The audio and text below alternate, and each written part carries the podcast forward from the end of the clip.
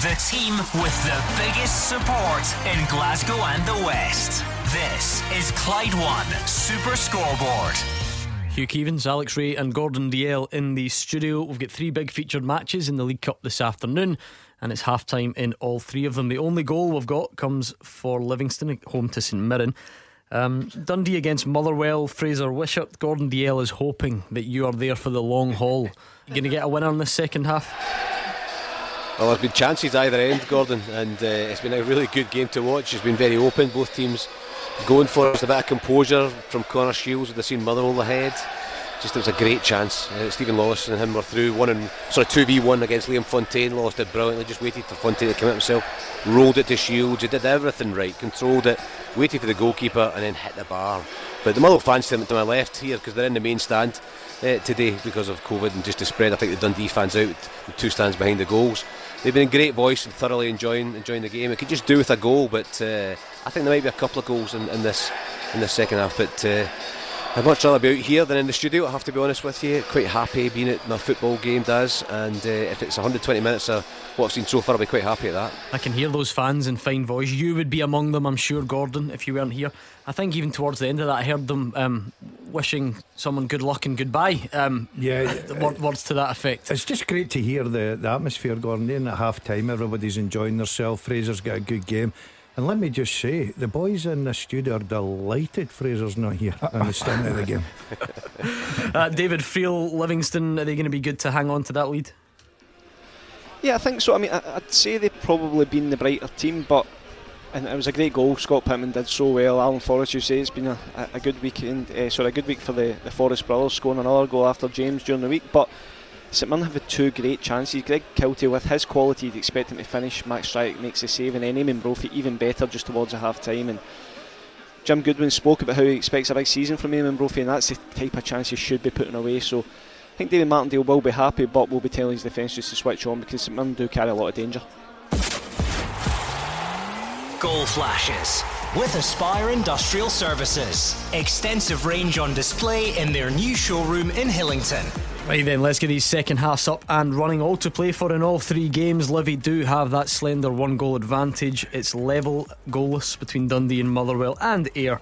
United against Dundee United. Hugh, nervy cup affairs all round. Yeah, I mean, uh, Rangers there in the hat another seven clubs trying to join them there. And, uh, you know, when you have Thomas Courts, the Dundee United manager, saying if they can get into that draw, it would catapult their season. Well, I'm not sure getting into the quarter final draw would catapult your season. Getting into the final mate. Uh, to, to, be fair, though, I think that comes from the fact that United have never made it out of the groups in the last three seasons. Mm. So I think, you know, uh, uh, yes, I accept uh, that quarter progress is, is called huge. It's called yeah, progress. stepping in the right direction. Yeah, I think uh, everyone has looked at St Johnstone and taken their inspiration from Callum Davidson. It can be done, just because you're. Uh, what would be termed a, a, small provincial club does not mean to say that you cannot win a trophy. And the St Johnstone case, two in the same season. So uh, that's the, the inspiration model for everyone now. The best part about doing this show by a mile is getting to communicate with you lot and finding out all your pearls of wisdom, your little quirks, the things that you've seen and witnessed at games, all the rest of it. That's what really keeps us going on a Saturday afternoon. Always good fun hearing from you. So we're going to ask a couple of things from you in the second half. Keep coming the best shouts that you've heard at a football game. This is to celebrate the return of capacity crowds. What is the best shout that you've heard at a football game? Send us over a tweet at Clyde SSB. We will open the phones a bit later on and you can get in touch on the phones and we'll also urge you to get involved in this as well. The second half teaser. With Monday Scottish Sun. Free goals, pull out, and all the reaction to the weekend's games.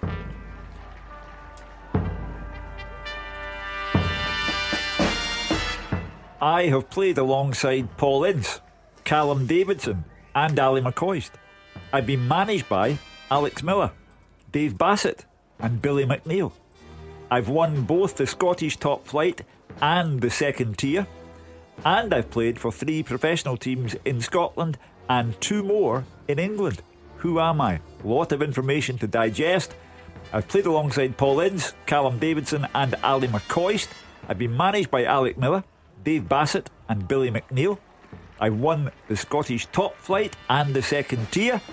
and I've played for three professional teams in Scotland and two more in England. Who am I? What a question that is. You need to send your answer, if you know it, over to at Clyde SSB. And if you don't know it, give it a guess anyway. You can also see the question written down there as well. There See, is no, chance you're getting that one. uh, see, before I get any further, can I? I'm not giving anything away here. It's a sort of trick, trick bit in that? A wee trick question? No. no. You sure? And I'll, I'll, I'll, I'll answer later once everybody gets their Okay. answer right. I'll tell you exactly the path I'm going down here, and I think you'll find it very interesting. All right. All right, very cryptic. That's great. Yeah. Okay, well, we'll get back to that a bit later on. Who am I at Clyde SSB? Um, Elgin City 3, Albion Rovers nil. A Kane Hester hat trick. Always good to score a hat trick early in the season. You must have done that a few times, Gordon. Uh, first game against St Mirren. Um, it starts part 7 7 0, I think we beat them in the opening day of the season. Uh, got three. And then after 30 minutes, I thought, no, I'll just get an early night and off I came. Uh, well, Cove Rangers have gone 3 0 up. East Fife 3 0 against East Fife. Rory McAllister. Remember, we used to mention him every week Yeah. on the show. Yeah. Back in is his? Peterhead? Peterhead Yes. days, he's scoring for Cove now at the moment. Everton have equalised. Richarlison against Southampton. Yeah, always good to get a hat trick early on. We said that earlier. We we sat and watched Man United five Leeds one, didn't we? Earlier? Yes. Bruno Fernandes. Three Remarkable. goals in the opening day, four assists for Paul Pogba. Yeah. They look good, United. Now you you know how I feel about these things, right? We, we don't dedicate much time to the English Premier League on this show, but since it's the opening day, Uh-huh. we'll give them sixty seconds. Who's going to win that league this season, Man City. and why? Um, the- You a big Jack Grealish fan? You're going to wear an no, Alice not band in here I- next week? I think they paid too much money for him for a start, but uh, I, I I do think that ultimately Harry Kane will end up there. Gordon Dalziel is a Man City legend yourself, tipping your old club. Or Um, I, I think Man U have got a good, a good chance. I think they've spent a lot of money. I think they've got good players in every position now, good quality, good options. Pogba today, I thought was Frightening. outstanding, outstanding. He- And if he can keep him playing and keep him there playing like that week in week out, they must have a chance. But they've got to be. End it finishes and top of City will win the league. What okay. is Lukaku signed for uh, Chelsea yet? Yeah. I'll go for Chelsea. There you go. There's your dinner dazzler. good manager. Yeah. Well, there's that, but they've also got good players as well. Gordon, you know, Jorginho in the middle of the park, just Okay. you know, terrific player. I think I think Hugh makes a great point down there. The fact that if Kane, if they did, if City did get Kane, that's it's only one winner. Man City will squish up. It's some amount of money in it for a couple of players, a couple of hundred million. There you go. Uh, the the late game tonight, Liverpool Norwich. Good to Oh. see Billy Gilmour playing. What about Jurgen Klopp yesterday? Did you see I that? didn't know. Billy Gilmour, he says, is the best Scottish talent of the last 50 years. Now, bearing, 50? bearing in mind he's, he's got Andy Robertson in his dressing room, who was saying, Thanks, Gaffer. Cheers for that. Brilliant. Um, but 50 years would bring King Kenny into the equation Yes, it and would. so on, Hugh. Yeah. Um, so maybe quite controversial comments from Jurgen Klopp, or maybe not. King Be Kenny- great if Billy Gilmour does kick on. Ken Kenny made his debut for Celtic 50 years ago today at Ibrox. Was that Go- right, Hugh? Google it. I, it. I played it. I was very fortunate. We don't need to Google. See when you say something, Hugh, Yeah, it's cast in it's, stone. it's a bit like me, Hugh. Everybody believes it. Rangers nil, Celtic 2, Kenny Dalglish and Willie Wallace. I've got you to are. say, I was very fortunate in my career, and I do remember this one. I played against Douglas, and he was unbelievable.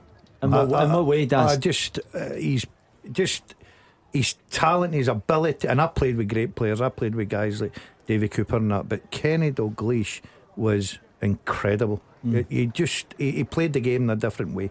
He played with Liverpool. We played um, Liverpool at Ibrox, and I I, I can always remember. They beat us 2 0. I took kicks of ball. I took centre twice. uh, I was a big part of the team that day.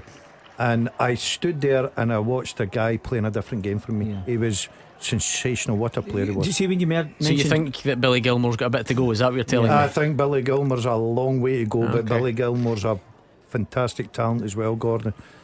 I'm looking forward to seeing Big Virgil back in the mix as well, Gordon. Badly missed last year by Liverpool, so, you know, clearly uh, Was, back this up his, and was running. this his first start or something, Hugh Keevins? Like, I hate to burst the bubble already. It says on Wikipedia that Dalglish made his first team competitive debut for Celtic in a League Cup quarter final against Hamilton on the 25th of September 1968, coming on as a second half sub in a 4 2 win. Ah, You've had a deal, maybe, it's, maybe it's his first start. Debut. No, because that no, it can't be because this was before. We're before September, aren't we? Do you know what I mean? It's only August, so if it would be 50 years today, someone will clear it up. Someone out there knows. Um, Queen's Park, two Queen's up Park now. 2, Dumbarton nil, Louis Longridge on 49. He gets the goals as well, doesn't he, the boy? Longridge, eh, over the last couple of years, he's managed to get Oh, amongst the goals. Have pulled one back straight away. Gabriel Falkirk, McGill. Falkirk get a man sent off just before half time, Gordon. Could be the big comeback. Um, Joe Shaughnessy has been booked for a listen to this description from David Friel. That's what he's in the old newspaper game. A Chiellini Saka style pull on Scott Pittman. Beautiful. Remember that from the from the final? I love it. I love it. I used to see the old school. I played with Kenny Brannigan a day, and he was a master for the clothesline. You know when you're just going past and you just catch him by the throat and go, ooh, out the road shug. Did you just call that the clothesline? You- Aye, that's Never what- watched the wrestling though. No. Shut. Oh, Come well, on, I watched Dad. it when Mick McManus and Big Clothesline. Daddy and all that was. Oh, there. you- I'll you- get Alex Rae to clothesline you before All the right, end of the show. So I'm Right. walking for a coffee, you clothesline me. So basically, when you try and run across the face of someone, you just get the arm up and go boom. All right, okay, Yeah. I've got that one. That was a great incident. That because I, on one hand, I I like the fact that people loved the Euros this year and everyone got involved in it. And people who actually otherwise nonplussed about football, maybe like my wife was one of them, sat and watched Yes. every game despite not having a Scooby what was going on. Um, but then it all backfired, didn't it? After the final, when you saw all these people on Twitter mourning um, England fans, that um, that Chiellini should have been sent off for that. When everybody knows it was the most. No, Oh, it's no, just a booking. no. It's a booking all day long. It's it's brutal, but, but it's a booking. It must have been a good, uh, a good uh, experience for you uh, throughout the course of that summer, the Euros, with Mm. the full house, and you've got all the.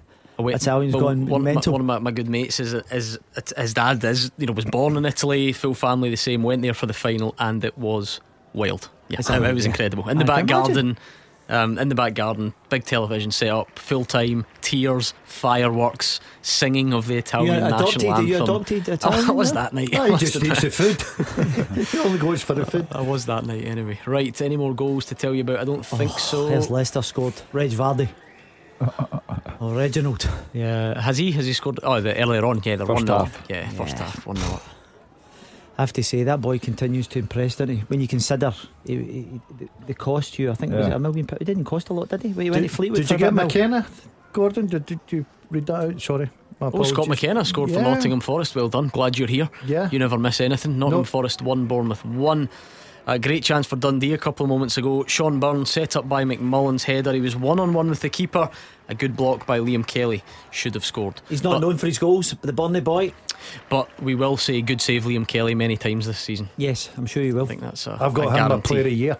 What about the Scotland situation then? Does he come Every into the chance. reckoning, or does he, is he ahead of Big Zander? Is it at the moment for you, Daz? You're asking me to choose between the Motherwell keeper and my And his six foot five neighbour. neighbour. I mean, seriously. Yeah, Well, well, put his bins out. Well, Gordon puts his bins out. No, you- seriously. I'll put them out. Ah, he's a bit far away.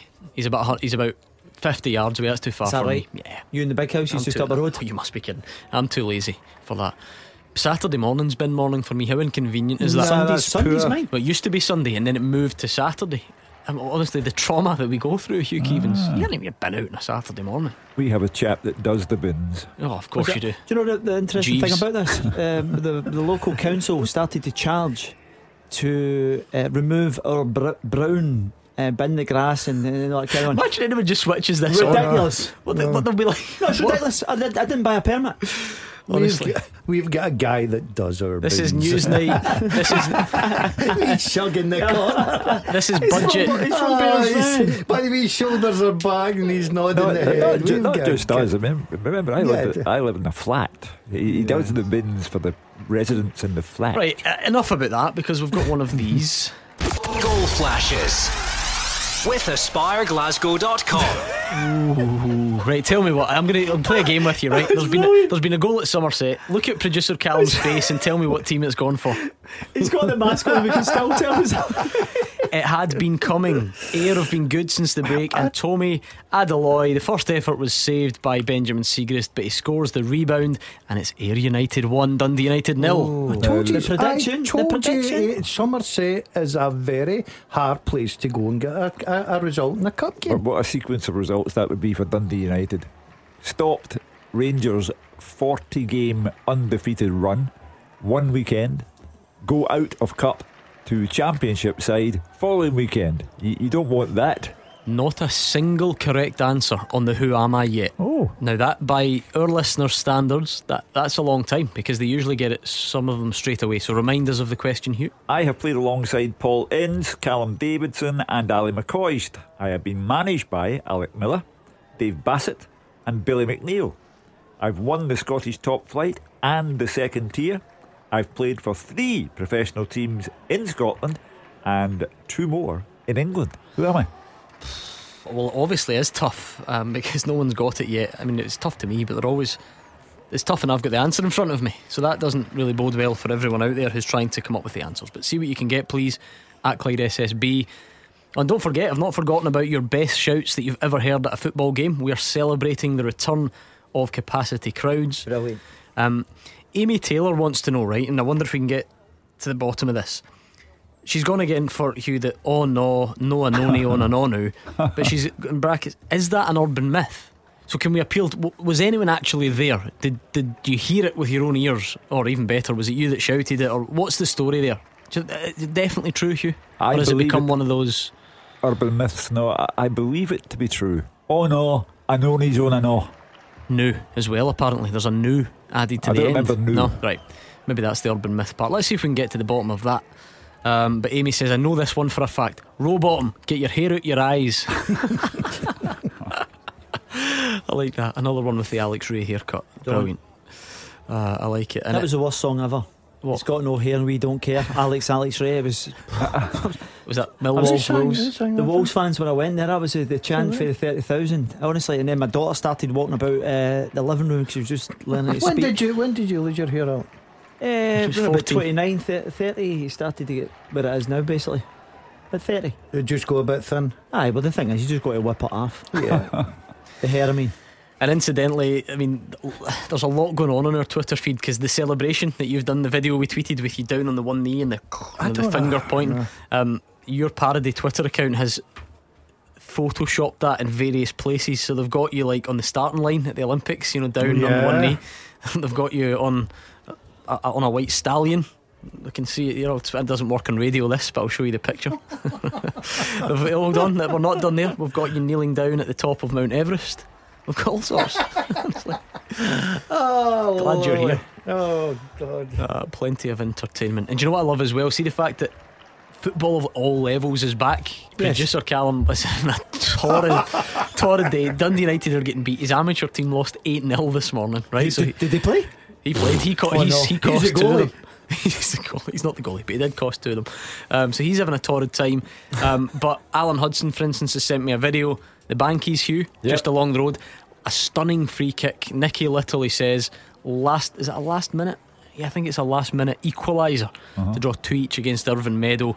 Good crowd there, just along the road. Yeah, last minute equaliser. So He Nicky Little, unless he scored the first goal as well, that would be his 100th goal for the I Paper. Bankies. Yeah, I think it was. Yep. Enjoyed. They were back in the Scottish Cup draw midweek. I had the pleasure of, of taking, or ho- I was going to say, I didn't touch the balls before anyone accuses me. You got them a Um, buy, did you not? got, we, we got them a buy. We got the Bankies a buy. thank you. To the next round. No, thank no, you, No, I got a wee thank you on That's Twitter. good. yeah, that's it's good. fine. I Nice. appreciate it. Um, some great names in the in the preliminary round of the, the Scottish Cup draw. Yeah. I must admit. Oh, Easthouses Lily and Dundonald Brilliant. Bluebell and oh, they're all there. Um, so yeah, that was good fun. And the Bankies got a buy to the next round. I knew you would you would approve of that. I remember getting to the semi final of the Scottish Cup. What year was that, Shug? Ooh, we're into the 1990s, I think. All right. Uh, lost to Celtic at Hampden. Dundee have had a goal ruled out for offside, quite right too. Look, McCowan nutmegged Ojala, the new Motherwell defender, and Lamie. Ooh, a double nutmeg. I'm almost tempted to say he deserved to score, but I wouldn't go that far. Um, he set up Jason Cummings, who did score six yards out, but the flag was Oh, up. aye, just offside. Yeah, Yeah, I think so. Um, St Mirren have made a couple of changes. Jay Henderson and Cammy McPherson have come on for Richard Tait and Greg Kiltie. There's Chelsea taking the lead as well, Gordon. My tip for the English No, Premiership. they've, they've not taken the lead, they've added to it. They're Yeah. 3 0 up. 3 0. Can't turn it. Trevor Chalobah. Sha- Shabala. Shalaba. Brother of Nathaniel, yeah, he used to play there as well. Yep. Um, young Trevor has come in in the pre season team. and, and done very team, well. I, I'm not Just denying won that the, the Super are good. Cup there as well, didn't he? Yeah, it's strange that one with the goalkeeper. I'm like, wow. When they took the goalkeeper off with two minutes to go. Unbelievable. Hugh, are we getting somewhere? A history of a Scottish football and a hundred objects. Was it 50 years ago today that King Kenny scored his first Celtic goal? Ah, possibly. Well done, Hugh. There we go. Think, Penalty, penalty kick it was. I think we're getting somewhere. Right, let, let's go on this teaser again and do some wrong answers, Hugh, because no one's getting it. Okay.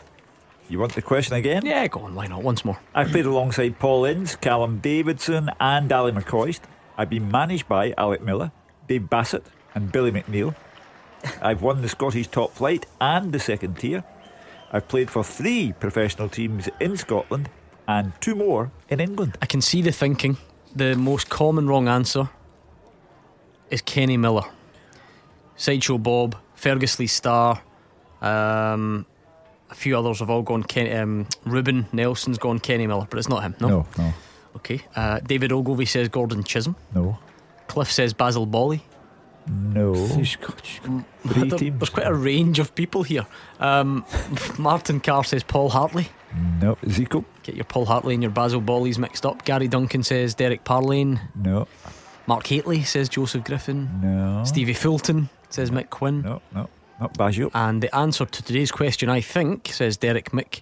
Brian McClair. Not Chalky. Right, okay, keep come on. We well, it's been a long, long time since we had no correct answers. So Sam Callahan's just texted me with an answer, and then he texted me one minute later and went, Forget scrap that. ah, it's always the way. It is always the way.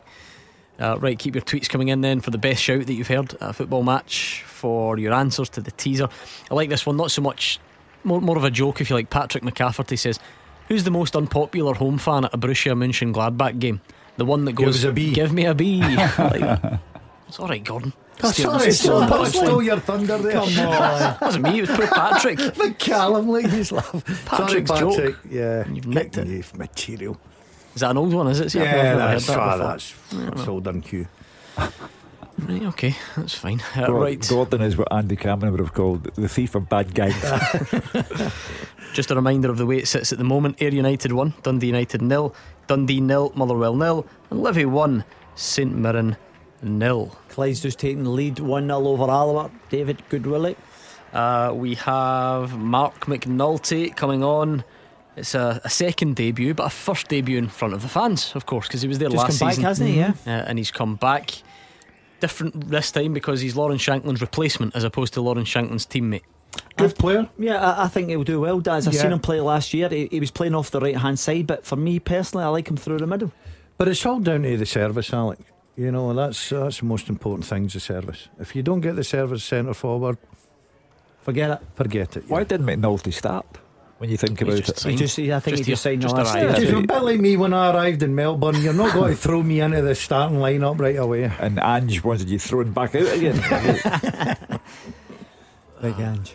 Did you see there was further information on that story I told earlier? A guy from Australia got in touch to say that he's got the notes that he's got access to say that Gordon Dalziel was a sub for the first game, a sub for the second game, and then left and went home to Scotland because he expected to play in the first team. how, how much does that just sound Well, exactly well, Please tell me like you something he would two or do? three weeks. No, uh, Alex, see, before we're getting for it, just think about that. Just take a minute, a big deep breath, think about this, right? Go.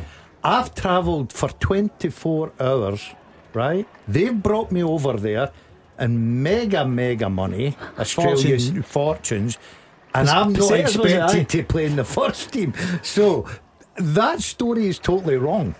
Has he made it up? So how long did How you long last? did you then? last? That's the question. I yes. was there for six weeks. Six weeks. Yeah, six weeks. There's another part of the story, but uh, that's for another day. That's for another. Do you think the manager let you down then, hold on, Daz? hold on. That, No, that was no, no. ominous. No, what do you no. mean by another He part had, of the had to get a dodge. As it- Life number four. a non a non footballing side to the story. no, no. There's a sort of a yeah. There's sort of a things that go together. Over the, it was exciting times. I enjoyed it. I loved training with the guys. It was great to meet Ange. Brilliant. He's back over here now, and uh, lovely guy. And I wish him all the Four best. for two, Kelty two. Nathan Austin. That's a cracking game. That one. Yeah. Four goal thriller First so far. second. And I suspect we've not heard the end of it. Benjamin Siegrist with a very good save to deny Patrick Reading from distance. It's all Ayr United. They're looking to try and put this one to bed. what will we do if Ange Postecoglou remembers Gordon. He won't. I He tell won't. you, He won't. Let- let- let- see, let I me will just- retire. Happily retire. Let me clear that up right now. He won't. It'll Oh, be you- fine. You think about it, right? Oh, I've thought about How it. many? How many names, like say, like DL, Hold on, hold is on. going Whoa, whoa, watch, whoa, whoa, walk whoa, whoa. sit Let- down next to Let me stop you right there. you couldn't remember the name Postecoglou, and you expect him to remember your name. I, well, I think Ange will because he obviously kept a, a tab on Scottish football. Okay, Motherwell have made a sub. Mark O'Hara has come on uh, for Liam Donnelly, and then one minute later, Tony Watt comes on for Connor Shields. They just couldn't make them at the same time. I've no idea, but I, I don't understand that nowadays. Why, why do sub, uh, why do managers do that? I'm, I'm delighted Tony Watts. Come on, I would like to see him stand. Tony Watts is a big player for us. that you well, you're a striker. Where that that must be so frustrating when you feel like you should have started. You then come off the bench and get the goal that gets you the point, but you're still on the bench the next week. I, I wouldn't have accepted that. I'm not saying it has to be would you have automatic. Of then? course not. I would have went right in and chapped the manager's door and told him number eight, please. I, I, I they did. Olden days were, were different. More approachable with There wa- managers. it wasn't a squad game. It's a squad game now. It was basically one to eleven. Your best eleven players, if they were fit, they played. I was most getting games. a bit worried. We now have one, one solitary correct Good, answer. good. I'm gonna give you a wee clue, right? He was not a midfielder or a striker. That's all I'm willing to give you just now. So it only leaves a couple of areas of the pitch. Was not a midfielder or a striker. Natalie Reid on the best shout you've heard at a football game. Um, I don't know if it counts as a shout, but a chant I've always liked. He's bald, he's broad, he's awesome on the ball. It's Nicky Law. Nicky Law. There we go. Where did Nicky Law go? I thought was he going to go down to Bradford? I think so. Yeah, I think he was down there for a while. Um, don't know if he's still there though. no, that's he's the not. question. It's um, Did he go down to someone's Fleetwood? going to Exeter. Certainly was Exeter at some point. No, Have a I- nice part of the world have I that is made down that there. Sure. Um, he's now in the he's now in America by all accounts. Ah. Yeah, there we go. I, I didn't I didn't know that. So there we go. Brad. Where- Whereabouts in America? What a team we are. It was Bradford, then Exeter, Yes. and now Indy Eleven in Indianapolis. Indianapolis. Go- Nice part of the world there. Have you? I've never been. Oh, it's beautiful. I was too busy in Melbourne. Uh, You've never been in America, period. Yeah, I've been in America. I've been Right, all over the world. Hugh, Yeah, jet setter. yeah. Mr. Worldwide. Um, right, what, Watford 3 0 up on Aston Villa. John McGinn's stint as vice captain of the Villa is not going well. Uh, Livy have gone to a back three or five, whatever way you look at it. Sean Kelly, Jack Hamilton, a couple of subs coming on. Uh, what else? I thought I had another goal there, but we don't. Some more wrong answers on the teaser. Michael Carlin is sent in. Is it Kevin Drinkell or Mo Johnston? Neither. No, but you now know that it's not. It's, uh, uh, we're going back a bit here for a player because Well- I've got a funny idea. I know who this is. Well, if you come back to Billy McNeill, you're going back a Oh, good write, bit. write down your answer and show me, and I'll I'll tell you if you're right. Just don't reveal it to the listening But, audience yet. but, but right, but don't mock me for having a go. Yeah. As if that's going to happen. Does that sound like something I would do? He's got. He's got No. that. Nah, he's not got it. No. What did I? Big Callum, I love it, Callum. Hold on a second. Do you know what makes this even worse? What? What did I just say twice? What did I say twice there in the last five minutes? I don't know. What was the last thing I said? And I even repeated it He's so that people would get it. That he's not a striker oh, or a midfielder. Do you know what he wrote, he wrote down? You? Frank McAvenny. Oh, I just said it twice. Seriously. It just shows he's paying attention.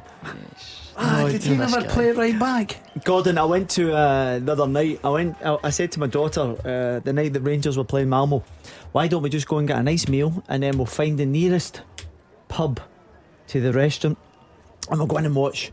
So at five to eight, we walk into the pub and it is heaving, and there's two booths of eight free. And I said to the geezer, "Is it possible for me to sit there?" And he says, "You can sit there, but at half past eight, you need to chase yourself." Right. So you So I'm sitting, half? I'm sitting there with my daughter. She's having a nice little mojito. Right, Yeah, a nice yeah, wee cocktail. She's cocktail, class lovely, and Rangers are doing well. The next minute, there's a little kind of placard on. I says, "Have a look and see who that uh, who that character is that we have to move for." McAvenny. And did he let you stay? No, he took the seat and kicked me off his, his booth. So Frank, th- thank very much, Frank. Oh well, that's Frankie fair. boy. That was That's great. fair. He's, he's playing golf down at uh, uh, Dundonald with 16 guys for the northeast. So good to That see was a Frank. quiet night. Uh, Paul Kingswell says, "Is it Mick McCarthy on your No, teaser?" it's Oh, not. played with Mick. So did Um, I. it's not Did there you? Where either. Yes, out at Millwall. Great lad. absolute great. He, he, he's the only person I know, him and Kevin Bond. After a game, we come on the team bus, and it just shows you how football's changed. They smoked the biggest cigars I've ever seen in my life. It wasn't that great when I turned up to training the following on a Monday morning, having been to see the, the League Cup final. You went I was to the about four Firm game, hours. didn't yeah, you? I was four hours late for training. Me and Teddy Sheringham. Big Mick grabbed me by the throat. Oh, was he your manager then? Is that No, he was a player, and then he Oh, was he? became I the thought he was the manager at that no, point. No, no, no, no, no. Uh, Bruce Reed was the manager at that time, but Mick was uh, the captain, and uh, he, he let me know in What a no good player terms. Bruce Reed Uh, was as well. aye. Alec. He was a mid. That's what you call a Yeah, because midfielder. that, that is a that story's done the rounds in Scotland. That's a good one. So you brought Teddy Sheringham up, and he stayed with you in Denison, didn't he? Yeah, And well, to be, I'll be honest with you, we didn't. We, we pitched up about five o'clock on the Monday morning to get our bags, and then we fell asleep and, and missed the flight back to London. So Big Mick wasn't happy. But he was actually at the game, so he made it back. But unfortunately, he wasn't out celebrating. I was waiting That's for a, to throw that bit, one in there. that's a bit of a mismatch, isn't it? You and Teddy Sheringham. Would you, would you Imagine going to the dance and he must have been delighted Well, with I- I- that I- news. well, was- he must have been standing there. I'm Hold with on. the wee bald eagle. Hull nil QPR two Lyndon Dykes. I told you Oh, brilliant. we're all about the Scottish connection. Good to see him starting the season well. Got a couple in pre-season against Man United. Did you see that? Uh, and he scored to put QPR two up against He's- Hull. this is the thing about this guy. He's always looking to put the boot in. When I was 20, I had a big boof on. So um, I had a good Look, fraction. look who scored. Ah, see, Villa. vice captain, Yes. vice captain, fantastic. John McGinn's pulled one back, but still Watford three, Aston Villa one. See, John Terry left him in the summer as well. It was a bit of a strange one. Waiting on him getting a job. I assumed it would be for a job somewhere. Yeah, like, it's you know, bizarre. number one, but Big JT. Middlesbrough 2, Bristol City 1. Remember, Uche Ikpeazu scored the first, Matt Crooks has got the second. See, a couple of seasons. come up for Rangers? Yeah, and played Rangers? once, I think, didn't he? Yeah. Where did he go? Where's this news? Because you're like a wee hmm. kind of. Where did he leave to go back Oh, down? Yes, Um, I, I, I'll tell you. Somewhere like Southend or something no, like that. No, um, Shrewsbury? I'm so I was going to say, Alec. No, you weren't. I honestly was No, going to say that. unfortunately, there's, there's loads. He's played for a few in between. Northampton, then Rotherham, then Yeah. Middlesbrough. I Right, forget okay. it. We're Yeah, hopeless. Shrewsbury. I didn't fancy Shrewsbury. We're hopeless. Uh, on the best shout you've ever heard at a football match, Stephen Hayhoe sent a good one in. He says, um, Not sure if it's been stolen already, but I heard this with my own ears. Um, the best got to be about 20 years ago. I don't know what the time frame would be. Danny Invincibile, I can see you. Someone shouted at a Rangers versus Kilmarnock game. One of the best not bad. shouts ever was uh, get warmed up. You're, You're coming coming off. off, yeah. That's brilliant, isn't it, Daz? yeah, I like to once. That's usually the manager to me. Um, I was at Motherwell in the 90s, says Stephen Brown. Dougie Arnott, oh, what a player. What a player! What a player. was. Uh, he was a sub, having been out injured for a while, and the shout from behind us as he was heading back into the dugout, Oh, Doogie, I thought you were dead. Even Doogie had a chuckle at it, says Stephen Brown. That's not bad. I'm happy with that. Good standard still coming in. See, that's when you know, Hugh, that it's a good topic because it's half four and they're still coming in strong. Yes. We're not scraping the bottom of the barrel here. Um, Annan 2, Stirling Albion 1, Curtis Roberts on 73 minutes. God on predictions. The championship, I'm going for West Brom. Oh, really? Okay. Yeah, very powerful. Okay. Um, third Motherwell sub. The main man is on to replace Barry Maguire. Did, do you remember we got that breaking news from Fraser Wishart earlier? Justin, I'm a loser. What was that? Sorry, Fraser. Justin, I'm a loser. So, so hard on himself, that guy. Honestly, I like Fraser. I don't know why he speaks about himself in those terms. Full career thinking that. Justin, I'm a loser. Honestly, poor guy. Right. Anyway, uh, he's on to replace Barry Maguire. Do you remember Uh, Fraser, Motherwell. Fraser playing? Yeah, I do, yeah. Hopeless. Just as well as. Uh, uh, yeah. A few shouts for the stand back in the day for the Fraser. I tell you, he could have been a hundred meter man. He just ran straight lines. Oof. Straight Every line. good fullback does. No, but yeah, I've got I've got family members who, Long throw who, who loved Fraser as a Motherwell player. So long there you throw go. on. That's So I'm not I'm not accepting this. stupid stride. Is that his Yeah. saying the long throw is strength? Big, big long throw. I'll take No, I'm throw-ins. I'll you. take throw-ins. Uh, still a good game. He says see, he's doing his job as you stick the boot in. He says Dundee are on top, but Motherwell are dangerous on the break. Uh, the big goal of the day. Yes. Burnley won. The Seagulls won. Shane Duffy, no. No, Ah, okay. Maupay. Neal Maupay with the goal. another Scott, Here's Barry another Scot- Bannon. Barry Bannon. Sheffield Wednesday one. Doncaster Everton one. have turned around. Barry Bannon does a great turn for Sheffield Wednesday, doesn't he? What, the, the, the interesting thing, are they not relegated yeah, too to good. League One He's now? too good for League One. See if you watch the way he controls games. I think at he times. was linked to a move, Gordon, which is a prize. How old is Barry Bannon now? I'm He's going to been say about, uh, 31, 32. Yeah, good player. Mm, good yeah, player. about Yeah, 31. I'd yeah, say about about, about my yeah. age. Easy to easy to remember. 31. Yeah, that's right. Yeah. Um, he was a bit of a wonder kid at one point. This guy, remember him? Stefan Scougall. Got a good move down south. He's equalised for Barry Ferguson's Alloa against Barry Ferguson's former side Clyde. So we're level there. Doucouré's put Everton 2 1 up on Southampton at Goodison. Yeah. Uh, team lineups coming in for the later game down south, and if we're trying to do the whole Scotland thing, you'll remember Andy Robertson's injured at the moment. He's got Yes. a few weeks out, so hopefully he's back for the next international break. Doesn't make it for Liverpool today. Uh, Van Dijk will back in the team for the first time. a Great to see it, Gordon, man. See, when it comes to centre half, he is very much in the elite bracket. He's a Rolls Royce. He certainly is. Um, any more on your best shouts that you've heard at football games? Keep them coming in. We'll go again on the teaser here. I think we'll just do wrong answers. You don't need to remind us of the question. We've got. Where are we? Um, no, still a big Braveheart. Colin Hendry says Leanne Kennedy. No, happy summer we spent with Braveheart, but he's not the answer. Scott says Brian O'Neill. Bon, no. Brian O'Neill. Celtic. Yeah, Joseph's gone Shay Logan, Shay Logan, three Scottish clubs. and now. Martin's gone Derek White. No, The big chap's on Dubai living, isn't he? yeah. Living the dream. He's been Big over there for yeah. a few years. Good player, Derek. Good, good Wait, player. Borough, didn't he? as Nice, nice left peg on him. Uh, could pick out. a You play against him, does?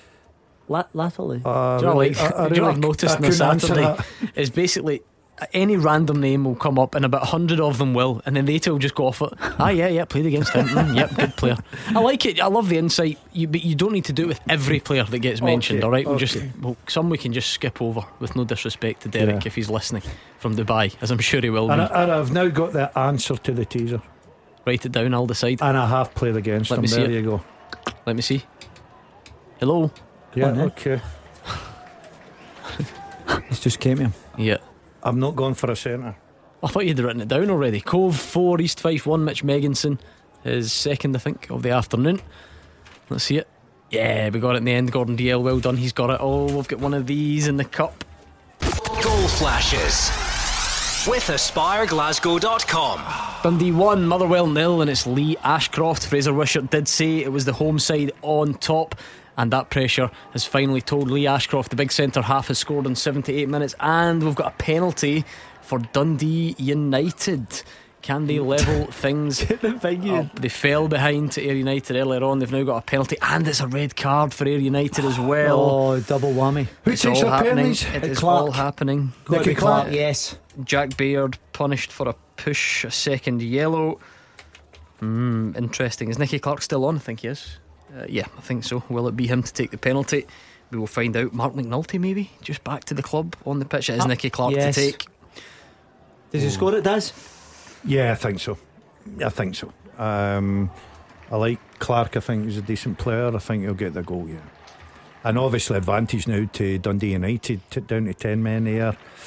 Goal flashes with AspireGlasgow.com. And he does make no mistake. Nicky Clark hauls Dundee United level. Ayr United 1, Dundee United 1. Game on there. Dundee 1, Motherwell nil. So the Dens Parkside heading through as it stands, and Livingston also heading through as it stands 1 0 up on St Mirren. A vital penalty that for United because following on from last week's every prediction on my sheet wrong, I have every prediction on this week's sheet wrong until United equalised. So If you're if you're here now, you look to say penalty kicks. I'll take That's it, penalty yeah. kicks. Yeah, I can. If I can get through the, you know, to the end of the ninety minutes and then the thirty minutes, you'll take penalty kicks all I, day. I did say that you know you would always understand the, the eagerness to get back to football games and understand what people have been through and all the rest of it. But bizarrely, there's just one one solo woman on the pitch at Ayr, and she's filming herself and everything, and the stewards are just not doing anything. So she's just I don't know, just having a good afternoon out by all accounts. She's run on the pitch and she's got the camera out, and the stewards are ah, not bothered. Listen, the excitement of being back at the game it can be it can be too seaside. it can be too much for some people. Exactly, the seaside Probably air. one of my exes. Um, Hugh Keevins, the Seagulls, are they soaring? 2 1 now. There we go. Burnley. Burnley. Got to be a Shane Duffy winner, surely. Yeah. We'll find out. Alex's old side. Millwall. No, it's Alexis Mac Allister. Ah. Is he Um, Scottish by any chance? He certainly sounds it, but I'm not aware of his work. Uh, Millwall one up, Alex. You'll be happy with that. delighted. Uh, they signed the boy Benik Afobe, who, who I think Stoke paid 10 million for recently, so hopefully he's a big season. Do you ever get asked to go down and do the half time draws now, Alec? I was actually, I'm doing a podcast for uh, Millwall in a couple of weeks. That wasn't the question. Uh, do you ever get Half-time asked to go down the half time draws? I went down and did uh, the mu- they have a museum round there and they have people to do questions. I've done that once. Once again, that wasn't a question. Did you ever go down and do No. the half time draw? No. How do you know it was a half time draw? There might not even be one. Uh, Cove I don't Rangers. think there is. Cove Rangers 4 East Fife 2. Game of the day, maybe. Six goal thriller. Kevin Smith. Smith, yeah. In that one. Um, what else is happening? We're in that late drama territory, really, aren't we? Yes. About the last 10 minutes or so. Gordon, Well- your team, Motherwell, that's a disappointing one. Yeah, I fancy. I knew it would be tight up there, Gordon, and obviously we're missing a couple of big players. But I, I just thought that after Dundee, watched them against Celtic. I know it's Celtic Park, I know it's a different ball game, but they, I, I, I didn't look like the look of Dundee. I thought they're going to struggle this season. Charlie Adams a big player for them. They've lost him. I They just lost him. No, he they lost played him. today. You on about? is he not injured? Oh no, No, he had the collision early on, yeah, but no, no, no, he he stayed on. played. Oh, did he stay on? Um, so I just thought that there's an opportunity for Motherwell to go and get a little cup run and build up that, you know, momentum. And, you know, we lost against Hibs in the first game, and it was a terrific game, you got to say. Um, get a good point against St Johnstone, but the cup's about, you know, just getting the momentum, the start of your season. You want to be in the draw, It'd be disappointing if we get put out. Need Van Veen back. That's the Yeah. key. He's a good, he's he's actually starting to be, you know, an important player already. Um, you know, he's he's Is he not on the become- bench, is he, Gordon? No, no, No. no. So he's clearly getting And the into it. captain's missing this afternoon, but I'm sure Dundee have got their problems as well. I just thought it'd be tight, but I thought Motherwell would have enough to go to Dens today. Cove 5, East Fife 2, a hat trick now for Mitch Megginson. Paul McGowan's on for Shaun Byrne on 82 minutes for Dundee. Oh, we've got one of these. Goal flashes with AspireGlasgow.com. And it's an equaliser for St Mirren. Livingston 1, St Mirren nil. And it's McCarthy with the equaliser. Less than 10 minutes to go. And the Sainties are level. Do you know the thing is, Dance is absolutely delighted because it looks as if a lot of these are going to go to oh, extra yeah. time. The boys will be the ground later on, and Daz will be up the road. We need we need a Motherwell goal, but we need a. I've, I've sat there at that Livingston Stadium, and it's going to extra time. It's a long day. I remember that last year we were kind of Oh, it praying was, for it. it, was, uh, it was. To be fair, the boys are lucky. The weather's good now. It was absolutely freezing, and you're just hoping that that finishes in 90 minutes. But I think the excitement of penalties. You know, I, I, I would love there just to hold on there and the excitement of going against Dundee United at penalty kicks. It makes it all uh, a big part in the cup. Great chance for Motherwell. Should have scored Gordon. It's Tony Watt. It's a free header. Eight yards out. Kai Woolery with the cross. No one is a sub. and he couldn't score this afternoon. So it's still Dundee who lead that one. yeah, you're looking for a response, Dazzler. Well, that's a great opportunity, as Gordon said there, but they'll be throwing everything at it. They just need to watch they don't get caught in the counter. Dundee score, and then it's definitely finished, but struggling. The clock's against us now, Alec. Clock's against us. Uh, one final shout on the teaser. I think this is your five minute warning. Remind us of the question, Hugh. I have played alongside Paul Ince, Callum Davidson, and Ally McCoist. I have been managed by Alec Miller, Dave Bassett, and Billy McNeill. I've won the Scottish top flight and the second tier. I've played for three professional teams in Scotland and two more in England. Who am I? Tom, Fors- Tom Forsyth's Big Toe says, Is it John McClelland? No. Um, trying to find any more original wrong answers because I think I've read most of it. O'Connor Rowley's gone for Steven Pressley. Not Elvis. Uh-huh. Um, someone has said Frank McAvenny, the man who stole your table the other night. Uh, Ian Andrews, did I give you that one? The big goalie. No, And- no, not him. Uh, Ruben's gone Derek McInnes. No, not Dale. There we go. Keep Are you impressed I got that? And don't say somebody text it because nobody's getting it. So, No, people are getting it now. Oh, they're getting in Yeah. there. No, Oh, well, Alex, Alex sitting next to Someone me. has texted you.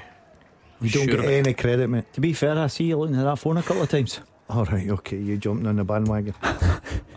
Uh, we have Curtis Main with the ball in the back of the net, but it was disallowed. St Mirren fans were on the pitch celebrating, and then the, and the Oh, flag dear. went up.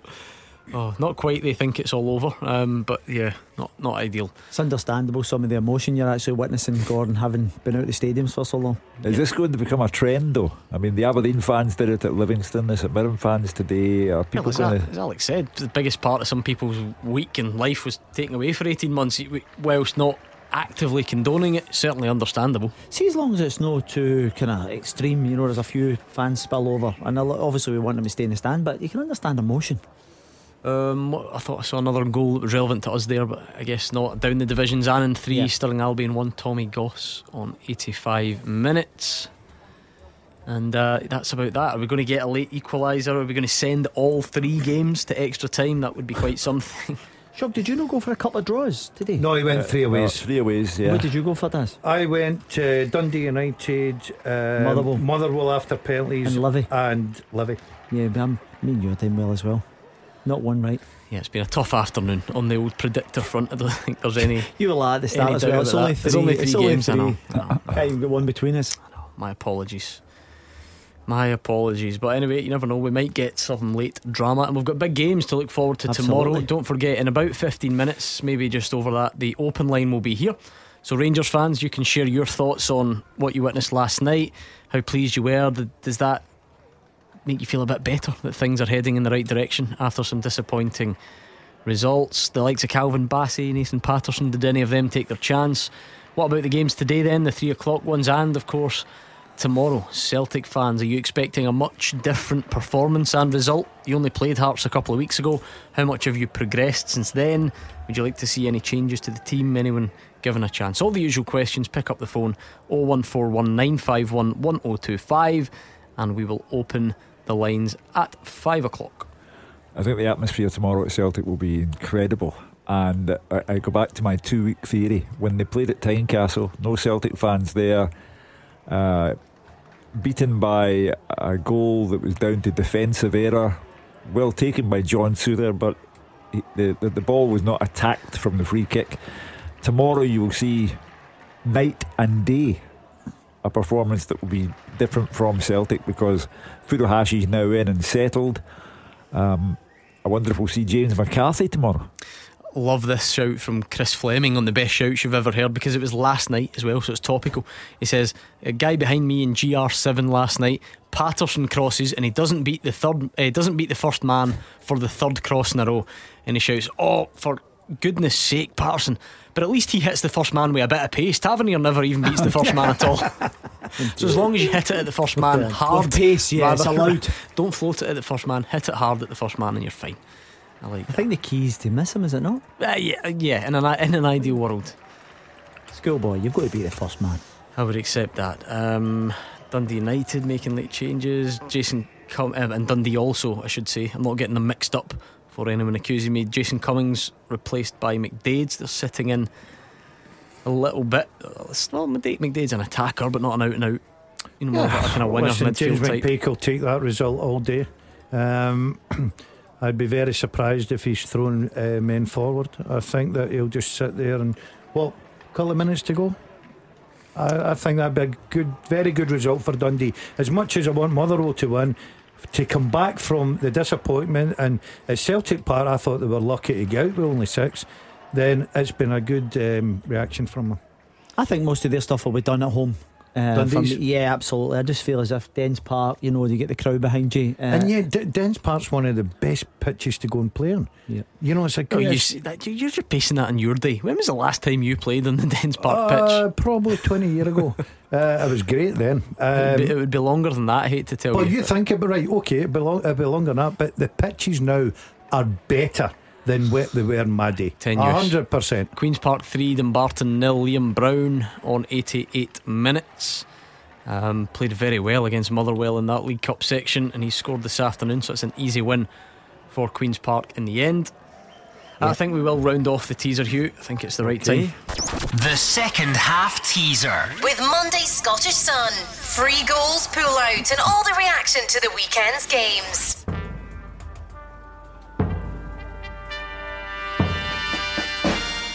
I have played alongside Paul Ince, Callum Davidson, and Ally McCoist. I have been managed by Alec Miller, Dave Bassett, and Billy McNeill. I've won the Scottish top flight and the second tier, and I've played for three professional teams in Scotland and two more in England. I am Jim Leighton. Jim Leighton. Even Gordon Dalziel got it, but don't let that take the shine off it for you because Josh PTFC, he certainly got it before Gordon. He was third place Scottish content maker in second fastest. And the old gold medal this afternoon goes to Andrew Mitchell. Well done to you, Andrew. That was Good- a good, good shout. shout, yeah, Gordon. absolutely. Well what, done, what- Dazzler. what was the clue that, that sold you? Um, when you when I found out it was a defender, sort of a goat, and I, I always go goalkeepers, and then obviously Billy McNeill at Aberdeen, um, and obviously down south with Manchester United, and who else would you go with? Do you know it's City? Billy, you know it's City? No, but he's talking Jim, about Jim Jim. Leighton played with him because that's where it threw it a little bit. Okay, that, that Aberdeen. you didn't really convince me there. I think someone has told you the answer, but that's okay. I was just testing.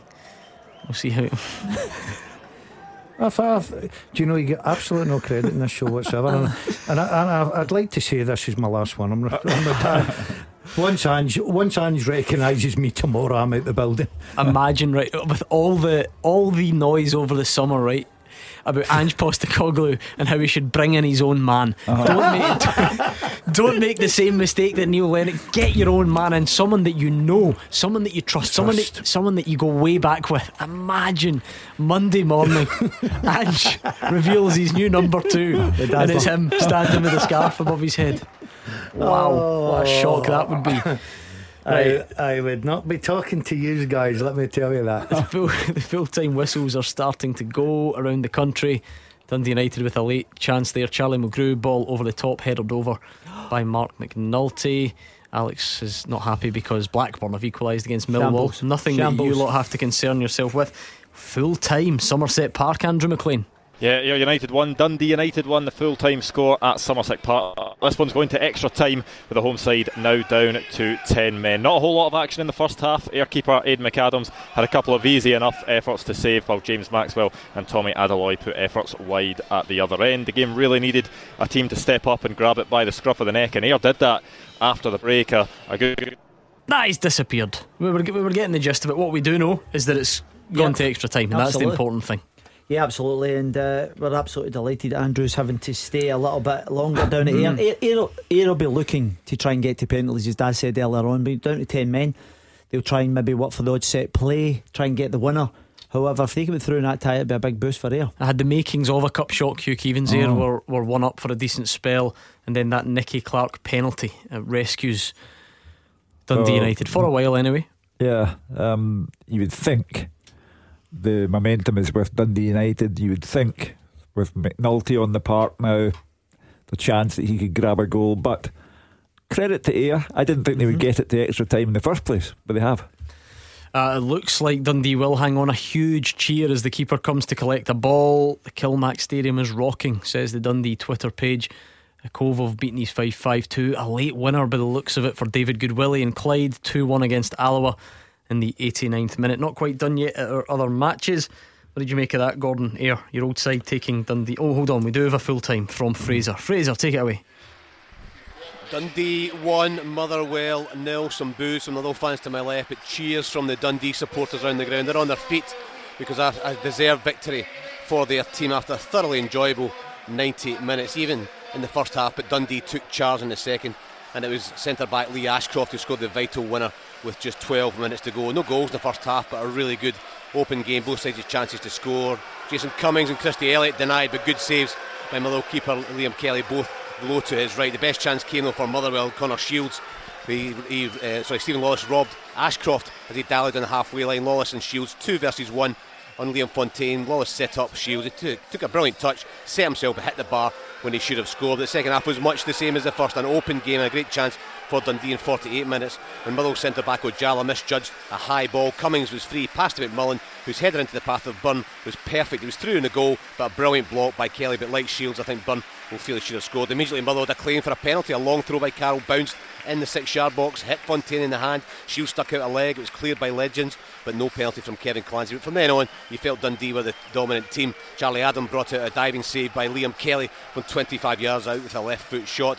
Dundee uh, then had a goal ruled out for offside. Luke McCowan brilliantly on the left hand side, nutmegged Ojala, then nutmegged Lamie, and that second touch set up Jason Cummings to score from six yards, but the flag was up on the far side. McMullan was excellent throughout, had his head in his hands, a loose ball in the six yard box, he should have scored, but he hit Ricky Lamie, then he missed kicked a Marshall cutback from 12 yards again should have done better, but the goal came on 78 minutes, and no surprise that McMullan was involved. A simple goal in swinging corner. Lee Ashcroft rose highest six yards out. He's headed into the back of the net despite the efforts of Jake Carroll to clear on the line. There was time for Motherwell to have a good chance to get that equaliser and take the game into extra time. Tony Watt on as a sub had a great chance. 83 minutes, a free header crossed on the left hand side by Woolery, and the striker headed straight at Legend from six yards. He really should have scored. Dundee certainly recovered from last week's result at Celtic Park. An excellent performance, and they have a place in tomorrow's quarter final draw. Full time at Dens Park, Dundee 1, Motherwell nil.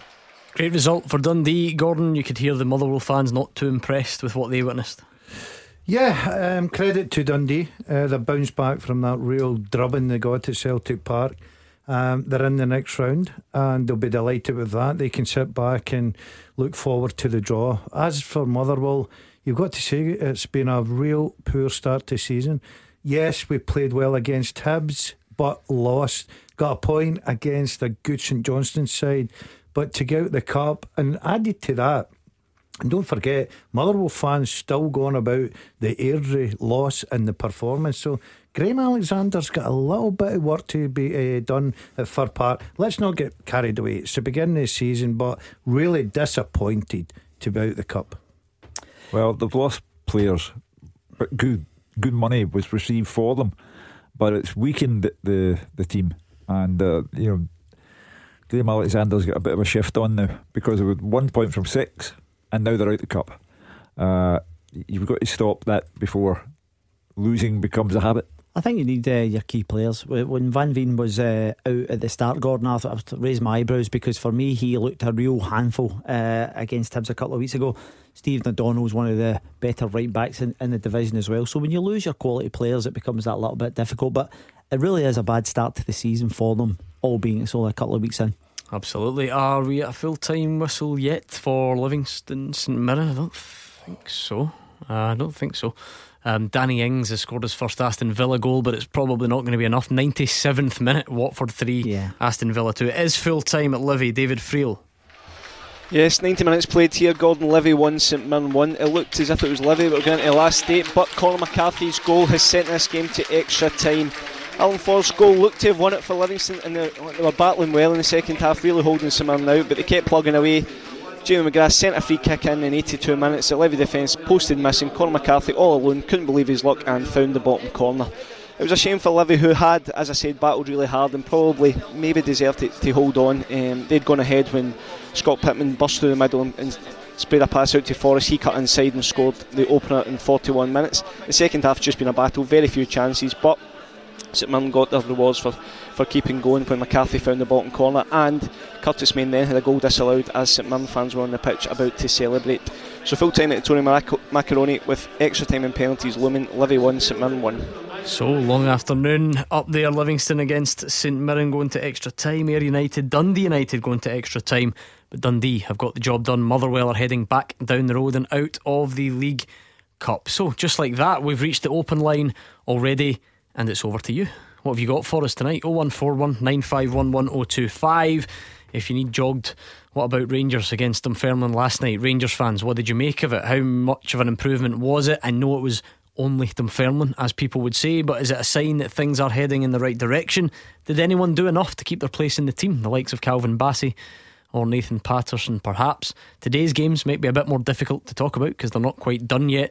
But in terms of tomorrow, Celtic fans, Hearts fans, give us all your thoughts right now. 0141 951 1025. The open line is next. After the action, it's your reaction. 0141 951 1025. Clyde One Super Scoreboards Open Line. Hugh Keevins, Alex Rae, and Gordon Dalziel are here, and the open line is upon us 0141 951 1025. Please pick up the phone and let us know what is on your mind. Are you wanting to look back on last night's game, Rangers fans? Look ahead to tomorrow's game, Celtic fans? The games this afternoon, well, two of them are still ongoing because we've gone to extra time between Ayr United and Dundee United and Livy against St Mirren. Both ended in one all draws, and we are off to extra time there. Dundee, though, are through. They join Rangers after beating Motherwell by a goal to nil. Hugh Keevins. Yeah, uh, it's a great result for them. Uh, it's a Great way to come back after a 6 0 going over at Celtic Park, 6 going on anything you like. Uh, it's concerning for Motherwell. I, I, agree with Gordon, it's very early in the season, but it's concerning. One point from six in the league, out of the Cup, uh, against a side that you might have fancied yourself against. Um, so, good on the one hand for James McPake. What to think about for Graham Alexander? Just do some full time scores from the league matches. Down in League 1, Airdrie 1, Falkirk 2, Clyde 2, Alloa 1, Cove Rangers 5, East Fife 2, Montrose 1, Peterhead 0, and Queen's Park 3, Dumbarton 0. In Scottish League 2, Annan 3, Stirling Albion 1, Elgin City 3, Albion Rovers 0, and Forfar Athletic 2, Kelty Hearts 2. What about this open line then? Where are you? 0141 951 1025 Rangers fans. What about last night? How much better did it make you feel after a tough couple of weeks? Has Calvin Bassey, Nathan Patterson, or any others done enough to stay in the team for the European game? Yes or no? Pick up the phone. And Celtic fans, what are you expecting against Hearts tomorrow? They beat you just a couple of weeks ago. Is tomorrow going to be different? Let us know. 0141 951 1025. Interesting day uh, today, Gordon, and an mm-hmm. interesting day ahead. Yeah, looking forward to. Obviously, we want to finish tonight. It'll be interesting to see where United could probably best they can do for me going as penalty kicks. They would take their chances. They would take that right now. Livingston and Mirren still in the balance, and looking forward to some good games tomorrow. You know, Celtic Hearts. Celtic will be really out there to get a bit of revenge from that opening day against Hearts at Tynecastle. And then you've got, um, you know, Raith against Aberdeen. It's never easy going to Starks Park. Aberdeen in good form, coming off of the European campaign and Thursday night as well. Um, so there's a lot of good games. Hibs against Kilmarnock. Tommy Wright getting up there, experienced manager. Kilmarnock looking in decent shape this season in the Championship. And Arbroath against St Johnstone, who were absolutely brilliant up until a point against Galatasaray, but the quality just showed an end. Uh, let's remind ourselves of what Gary McAllister had to say last night after the game. But Rangers fans, more importantly, want to know what you made of it how much better was it? Is that enough to convince you that the last couple of games were just a blip? And have any of the players done enough, the fringe players done enough to stay in the team? Well, the thing was, we, we did ask for a, a response, a reaction, and we got it. Obviously, getting an early goal settles the nerves and settles any sort of little doubts that, you know, are we good enough to go and play in front of a, a, a fantastic crowd again tonight? Um, and then from, from the early goal, I think we I think we played with a lot of confidence. The fans got behind us and I think they enjoyed what they seen. I thought we, we played with the manager was asking for a bit of snap in the changing room prior to the game, and I thought we I thought we our whole attitude had that word in mind, you know, because I thought we snapped into the tackles, I thought we moved the ball nice and snappily around the pitch, and, and some of the combination play was, was excellent. I thought. Yeah, I, I, my feeling would be, you know, prior to the game tonight would be we, want to keep a clean sheet, which we haven't done recently. You know, we want to score a, we want to score some goals you know, we want to get we want to get people on the score sheet and coming from different areas of the pitch. We got that, and then obviously performance. You, first and foremost, you must want to win to get through to the next round. But we we ticked them all. So we I think, and also to show the fans that we're we're still here. You know, it's, it's been a tough week for them as well. I thought they got behind us very quickly because we did get the goal early. So I think they leave the ground tonight feeling a wee bit better as well. Hugh, how much can you take from that in the, in the picture of say the last week or so when Rangers have had a lot of frustration. They beat Dunfermline. They were expected to beat Dunfermline, but yeah. does the manner of it give give Rangers fans a bit of food for optimism? I think it's all positive. Rangers went about their business efficiently, clinically, got their five goals. Maybe they could have been more. In fact, they should have been more. But they are in the draw. Uh, they have stopped the rot. I don't think it compensates for what happened against Malmo, but it was an exercise in efficiency. And from there, they go on Ross County away. Uh, they've also got the, the tie midweek in Europe uh, at Ibrox. So it just was a good night's work. No more than that. Yeah, there was a lot of encouraging things. I thought the intent, intensity, uh, the purpose, the belief. Uh, I thought they pressed the life out of uh, Dunfermline. Four different goal scorers, clean sheet. I think everybody will be happy getting into this next game, and it gives everyone time to settle in. It gives players match time as well. Uh, and it was good to have uh, uh, Roofe back into the mix, Gordon, because I think for me, if he can stay fit throughout the course of the season, I think he'll be in amongst the top goal scorer at the end of the season. Yeah, I think the the right game at the right time came for Rangers after a disappointment of uh, the midweek against Malmo. And I think the, the goal came at the right time. The minute that you know the early goal went in, Rangers just looked like they were going to score as many as they liked, and I thought that five uh, should have been a lot more, uh, but a clean sheet as well. Gary McAllister's right. It was all about ticking boxes last night. And uh, as far as he's concerned, and the manager and the staff and the players, they ticked the boxes. Um, Alex, it's always going to be the question of fringe players when they come in. Do, do, they do enough? Can they stay in the team? Who who who made the best claim then? I think uh, uh, Bassey on the night, I thought he was excellent. Gordon, some of his, well, a couple of assists as well, which is always good because we look at the fullbacks for Rangers and they are pivotal and about the way they go about their business. Uh, I would have to say that Hagi, you know, we've missed him over the last f- couple of weeks as well. You know, he got that injury, that bad one on the opening day against Livingston. So I think he can get a key player, and as I just mentioned, Kemar Roofe, it, it rights up and running with the goals as well. So I think there was a lot of positives throughout. I go back to what Daz says at the, the top of the show. For me, when it comes to the big match uh, on Thursday night, uh, I think he will most certainly go back to has tried and tested, the players that you can rely on. Yeah, I, th- I think the arguments come at the full back areas just now. We're all agreed that some of the Rangers players aren't up to speed, not playing to the form that they played to last season. I hear the captain Tavernier, um, Goldson, for instance, Barisic. Bassey had a good game, but Barisic is far a better player just now than Bassey.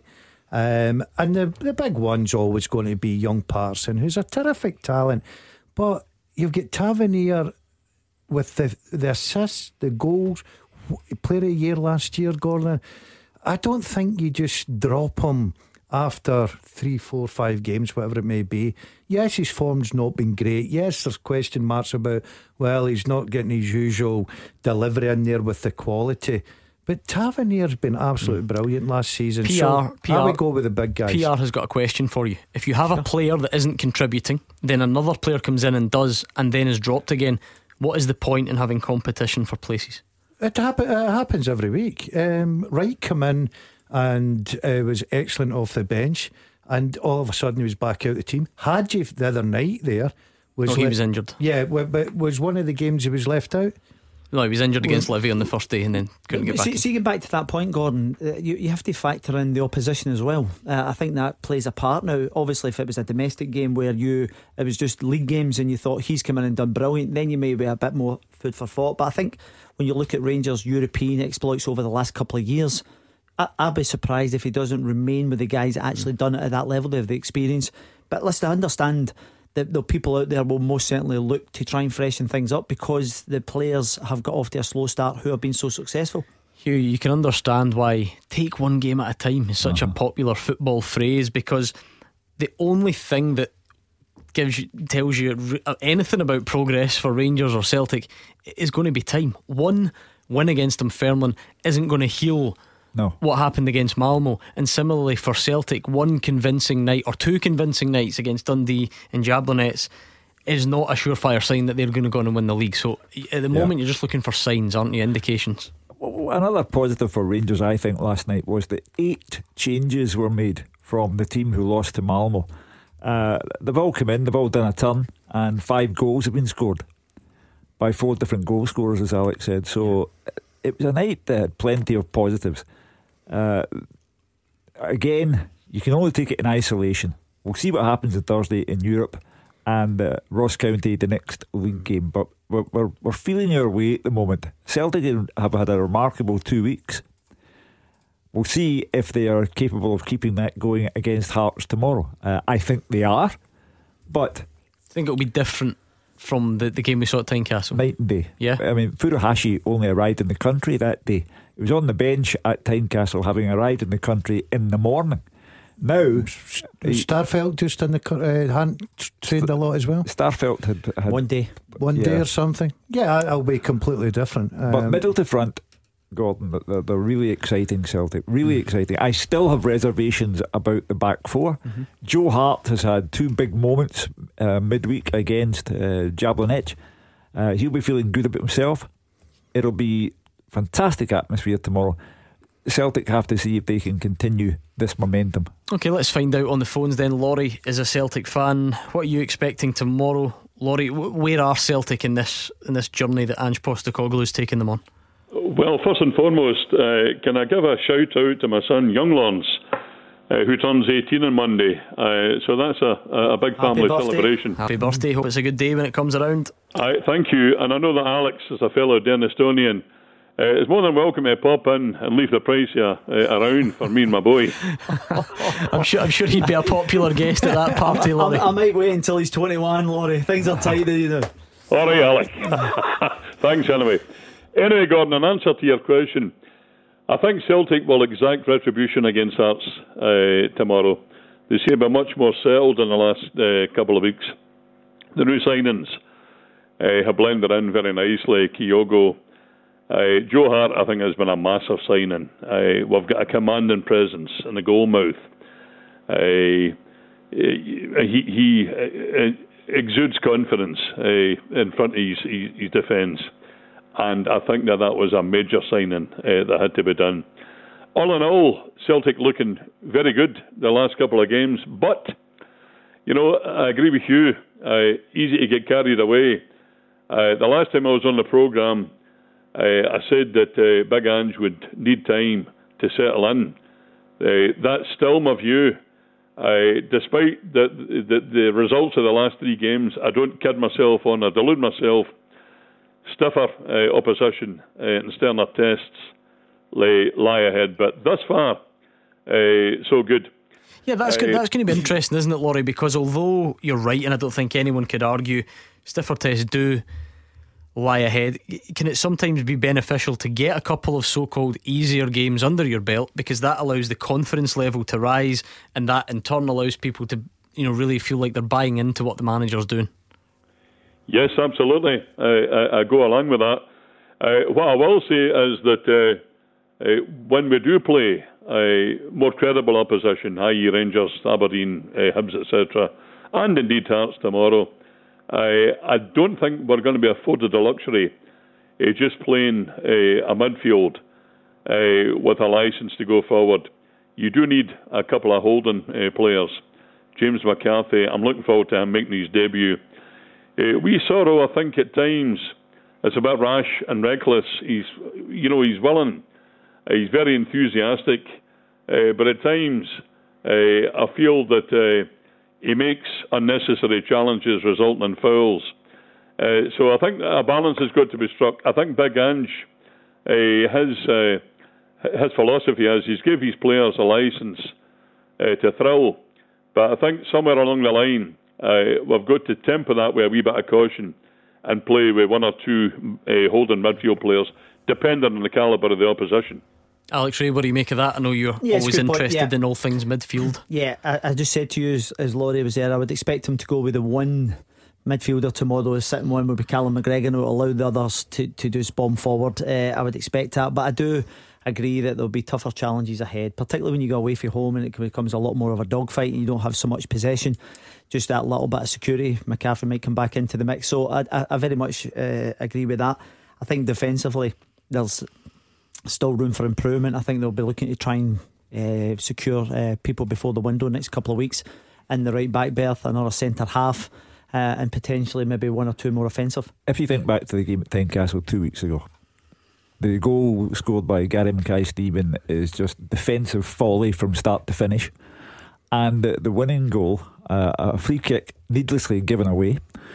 Ball comes in, and you know Starfelt found wanting, uh, and John Souttar headers it back over the goalkeeper, and it's a, a, a defeat on the opening league day of the season. Since then, a transformation has taken place, but Hearts will provide a good yardstick, albeit of a two week period.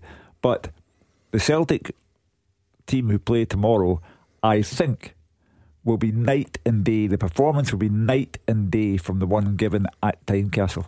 And plus the fact they're, playing with a bit of confidence now. Uh, players are getting used to each other. They're starting to know each other's game.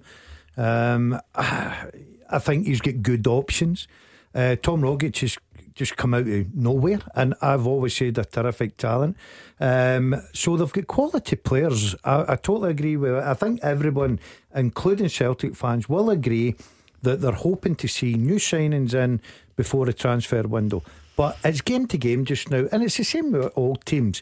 You know, they're up and down, the start of the season, oh, we've had a good start, oh, there's a poor result, and all of a sudden the panic button. You've got to wait till the transfer window's closed, give it a bit of time, and then see what happens from there. But in the last few games, you've got to say Celtic have looked really exciting going forward.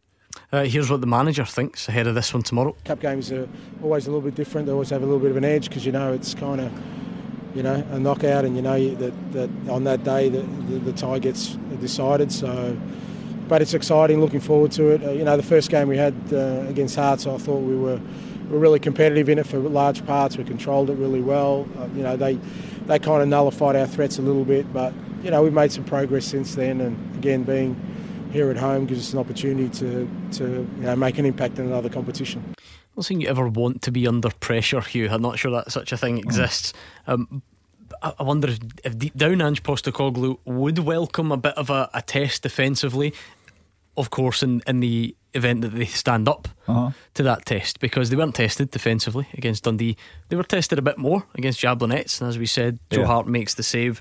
Um, I, I just wonder because they're on this journey, if you like, this this progression if he, if he would actually quite like to be tested tomorrow by Liam Boyce and whoever else, but still come through it and play their attacking football. I, I don't doubt that Hearts will put Celtic uh, to the test.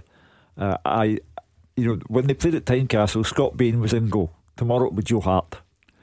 When they played at Tynecastle, uh, Furuhashi, as I say, had just arrived and got a little cameo role at the end.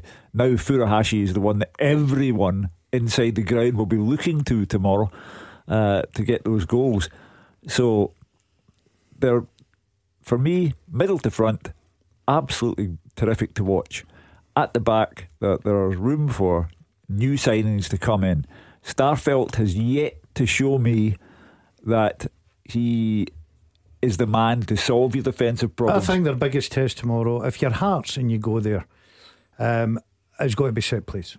I think you look at Tynecastle when Souttar gets uh-huh. a goal. Um, it was poor defending, yeah. but they've changed now, Celtic, and I think Laurie's right. I think mm. Joe Hart is a good signing, but if I was Hearts, I would be testing them in set place. Thank you to Laurie. Hope your son enjoys his birthday, Laurie. It's 01419511025. Alex is another Celtic fan. This one from Sandy Hills. Are you going along tomorrow, Alex? Are you lucky enough to be going along?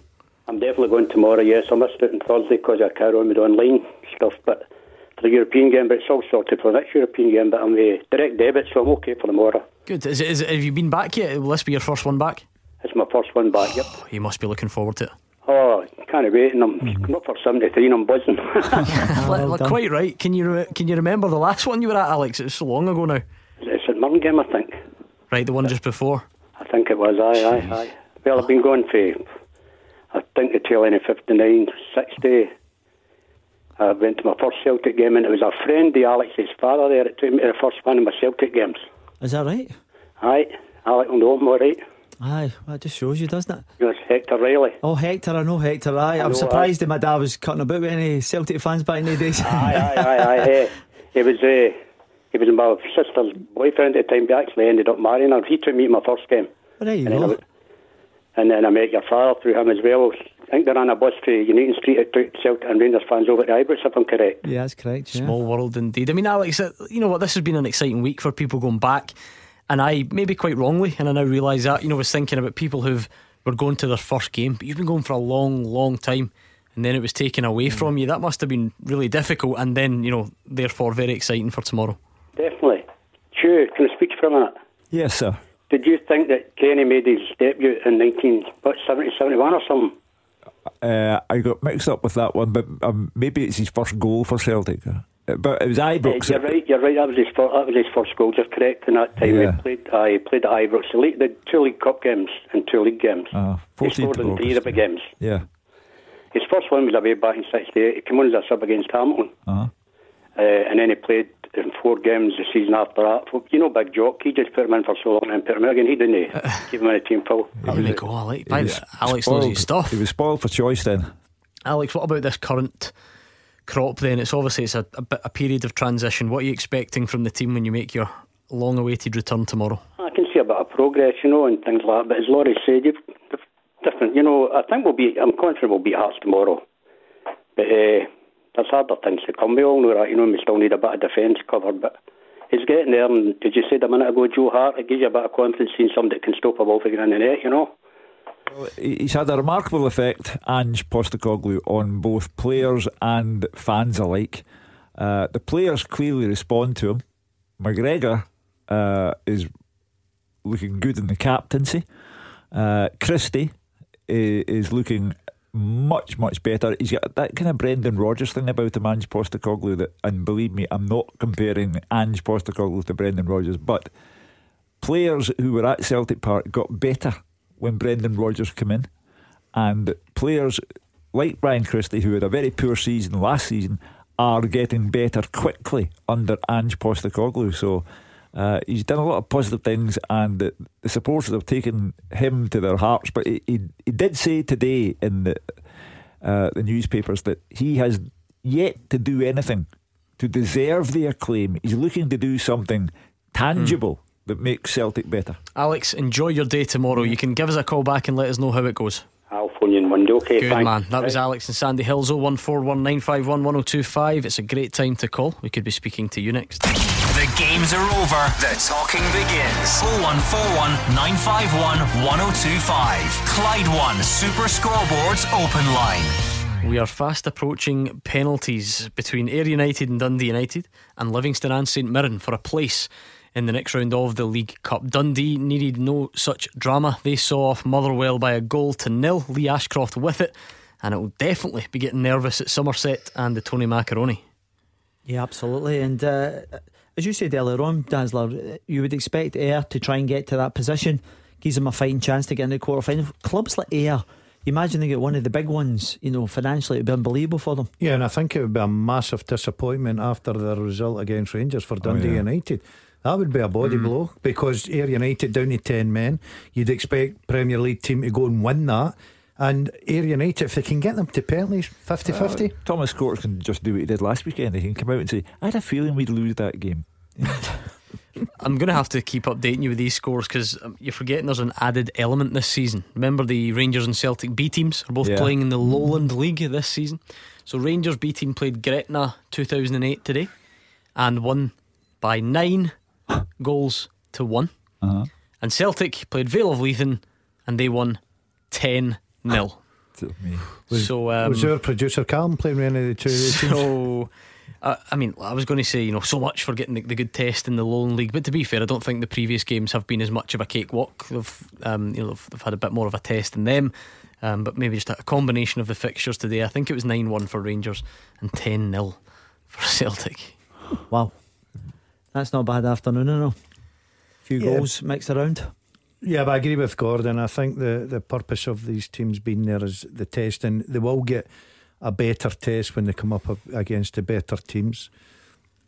What was that? I thought you were going to say something else. It's very short and sweet. No, okay. no, I'm waiting in the penalty kicks. I'm quite excited. I'm hoping that my old club. St Mirren are down to 10 because Tanser has limped off. So they, I think they must have used all their subs or don't have any left.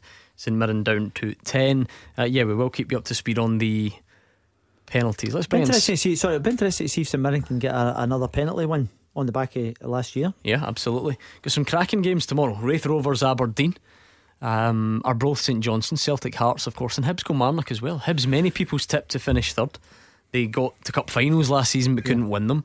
A disappointing night in Europe, and I just wonder could, could Kilmarnock go there trying to prove a point that they still belong um, with the big boys and cause a shock? Simon is a Kilmarnock fan. What do you think, Simon? Hi guys, how you all doing? Um, great show today. Uh, I had my second dose of the vaccine yesterday, so I've been hitting a wee bit, feeling a wee bit Oh. under the weather today. But um, tomorrow's my first uh, away game for 525 days. I just counted it there. What, so what was the last one? Hamilton away uh, just before lockdown, where Alex Dyer should have been sacked after that game, and we probably would have been in this position if he had been. But hey ho, it's done now. Um, I didn't manage to get tickets for Queen of the South last week. We sold out our 900 in a couple of minutes, and that's just testament to Tommy Wright, how he's revitalised Kilmarnock this summer. I'm really, really happy with the work he's done. Uh, we're still missing a striker. Uh, good to see the guy who's been rumoured, one of the guys been heavily rumoured in the last few days, scoring against Ayr today, Nicky Clark. Been heavy, heavy rumours the last few days that uh, we're one of the teams that are in for him. Dundee United looking to drop their wage budget a bit. So that would be a fantastic real signing of intent. Simon, do you think that's a possibility, having seen Shankland go to Belgium? I think Dundee United, according to seeing what they're saying, they're trying to cut their wage budget a bit. They've got a good loan deal uh, for McNulty. Uh, they're trying to get the higher earners off, and we still got a bit of our budget left uh, that we're saving for that top striker. We miss, apparently missed out in Guy Melamed. We missed out in Kevin Van Veen to Motherwell. So we still got that. We're obviously going for a kind of higher end striker on a bit of money. So if we can offer, take him off the wage bill, you know, I think it is a possibility. Aye. Just a quick update. Dundee United had the last kick of the game, good chance, and hit it over the bar. So it's gone Wow. to extra. Uh, it's gone to penalties. Penalties. between Ayr and Dundee United. I think we are a couple of minutes behind at Livy, so that one's not going to penalties just yet. What will that be the incentive for Kilmarnock tomorrow? Whether that's explained, you know, explained by Tommy Wright, or whether it just goes unsaid. There's the chance for all those players who were hurt by last season, or, or the ones who've come in, to show that they can still compete Yeah. at that. I know the incentive is there uh, anyway because you're trying to progress in the cup. But what a boost to your season it would Yeah. be if you could go and cause a shock. Do you know? Do you know the, the one thing I would be saying if I was Tommy Wright because of the travelling and the manner in which the game panned out for Hibs? You know, you'd expect him some stage la- latterly as the game goes on that they might start uh, kind of floundering a little bit with um, you know the fitness issues because of the European experience. Some of these guys would not have experienced that. So you know, the longer they can stay in the game, early doors. But I think that's on record. Uh, Tommy Wright saying is the budget is the same as what it was last year. So they, they for me should bounce out of that division uh, and may well cause an upset. I think cup. I, I think cup football gives you momentum. It gives you that excitement for the not just for the players but the fans as well, and it carries you on into the champion. I totally agree. I, I expect Kilmarnock not easily but uh, comfortably to to go the championship this season. They've got a good squad there. Good manager, the supporters are buying into what Tommy Wright's doing. I still think that will be a difficult game against Hibs tomorrow. Simon, Hibs were good at getting to cup finals last season. They maybe were frustrated at what happened thereafter, but they, they were good at getting there. Is there a hope that they've got a European hangover? Yeah, absolutely. That's all you've got to, to hope. Um, you know, it was a. I watched the game back. Uh, it was a pretty resounding victory for for Rijeka. So you've got to hope that's kind of still in their in their heads a little bit. Uh, if we can maybe make it a little bit awkward at the start, a bit like Dunfermline going to Ibrox, maybe just to a lesser extent. You know, you want to keep it tight. Uh, don't give the home team any sort of encouragement when they're when they're maybe feeling a little bit you know bad about themselves. If we can keep that, you know, a, a boy uh, Fraser Murray who's electric in the cup games. He's not really started very well in the in the league games, but we've paid a fee for him from Hibs, uh, so hopefully you know he'll maybe have a wee a wee point to prove. Um, so I agree with what, what Gordon was saying there. Uh, you know, we were brilliant against Ayr. I phoned you when I was standing in the stadium on uh, on the Monday of the Ayr game, and uh, you know didn't really know what to expect. But you know, we comfortably took care of Ayr. We were good last week. Uh, just couldn't find the finishing touch until you know we got a, a right back into the box in the you know the 92nd minute, which just shows the way Tommy Dyke's trying to get us to play. So we've got confidence. We've got we've got a decent squad. Uh, another guy, obviously Jason Naismith, who used to play for Hibs. So fingers crossed we can go. And you know, I'm I'm confident we can take it to extra time. Um, and who knows if after that, don't really think it's a lottery, but. You know, you know, if we can keep our confidence, we won our first penalty shootout in the cup against uh, Morton. as our first one since the 80s. So, fingers crossed, we're in a little bit of a roll with that. Well, your great rivals are in a penalty shootout at the moment. Aaron Muirhead to take first for Ayr in front of the Ayr fans. Long run up, finds the top corner. Over to Dundee United to respond. It's the new signing, second debut for Marc McNulty, just in the door. Steps up, blasts it over the bar. Oh, oh, wow. I told you, right What's, was what- on the what- wall. what's behind? What's what's behind the Ayr end? if he's fired it over the Oh, over the somebody's stand. house. Is That's, it back that's- garden? that's a back garden, yeah. Or a front garden. So- Whatever it may be. Can't remember, it's that long since I've been down there. And then Patrick Reading steps up. Benjamin Siegrist, most saves in the Premier League last season, saves it. Oh my Oh, it's level. Oh, I love a Told you, nerve wracking. told you. Do you know I never penalty watched? shootout. I never watched one penalty as a manager in my career. That- that's as honest as I'm standing here. Never. Why? I, I just. I was a sort of a. I don't know superstition. I like. It was a silly one. I know that. He but learned it from Angie Postecoglou. I just used to turn and I would watch the crowd's reaction. Never watch one penalty kick. well, Um, then you're not learning about your players and their technique and whether I'm not you can trust interested in their not. technique. I'm interested does, he, with does, he, does he strike you as a student of the game? No, not really. no. technique. Taking a penalty kick. Yeah, of course. Charlie Mulgrew, what are we thinking? Ah, All day long. All day long? goal, Yes. Yeah, big, yeah. big Goldilocks. Yeah, you're right. Goldilocks. Yeah. Calm as you like, bottom corner, no mistake. Simon, thank you very much. Enjoy the game. We'll leave it there because we're caught up in a penalty shootout. I know, you, I know who you'll be cheering on. Uh, Simon is gone. Uh, Norwich Liverpool's just started. Billy Gilmour. Yes. I'm so excited to get a good look at him in the Premier League this season. Hopefully, he gets a good run of games. He starts today. Yeah, we're only three minutes in, Gordon. It's end to end stuff. Really, really enjoyable uh, opening to this game. Um, Sean McGinty has sent Benjamin Siegrist the wrong way. So Ayr United go 2 1 in front. Um, You're but- better going first in a penalty shootout. That's guaranteed. well, it's not guaranteed, but you're right, it's better. go I think. first. Get the ball in the back of net. Put the pressure on the. How do you know if you're not looking at them? Well, I used to tell my players, look, if you win the toss, I won't be able to see it. Go first. Uh, yeah, so Billy Gilmour in there. Looking forward to seeing him, as we mentioned. He's alongside his Scotland teammate and Grant Hanley, of course, and maybe Kenny McLean in time. Um, big season for him, Alex. Uh, Listen, it's a great opportunity at a very good level to showcase what he can do. Gordon, I said uh, leading up to the Euros, I would uh, have fired him in. He's one of these guys that can actually dictate the ball, uh, control a game, uh, and he's got a lot of other attributes. He gets about people, so I'm looking forward to see how he does.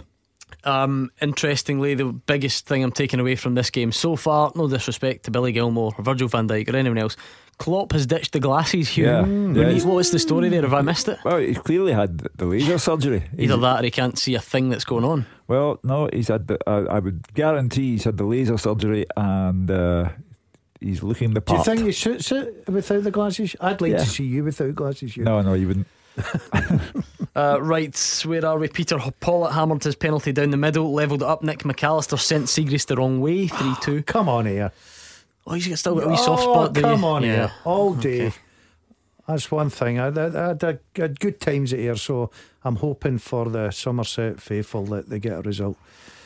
Um, we're still not reached penalties yet, I don't think. Um, Livingston, what are they yeah, they must be a bit They behind. just played next goal to win Yeah, it. it must be. Jamie Robson has scored. He Aidan McAdams did go the right way this time. Couldn't reach it three all. That's when it gets nervy. How many good Oh. penalty shootouts were there in the Euros?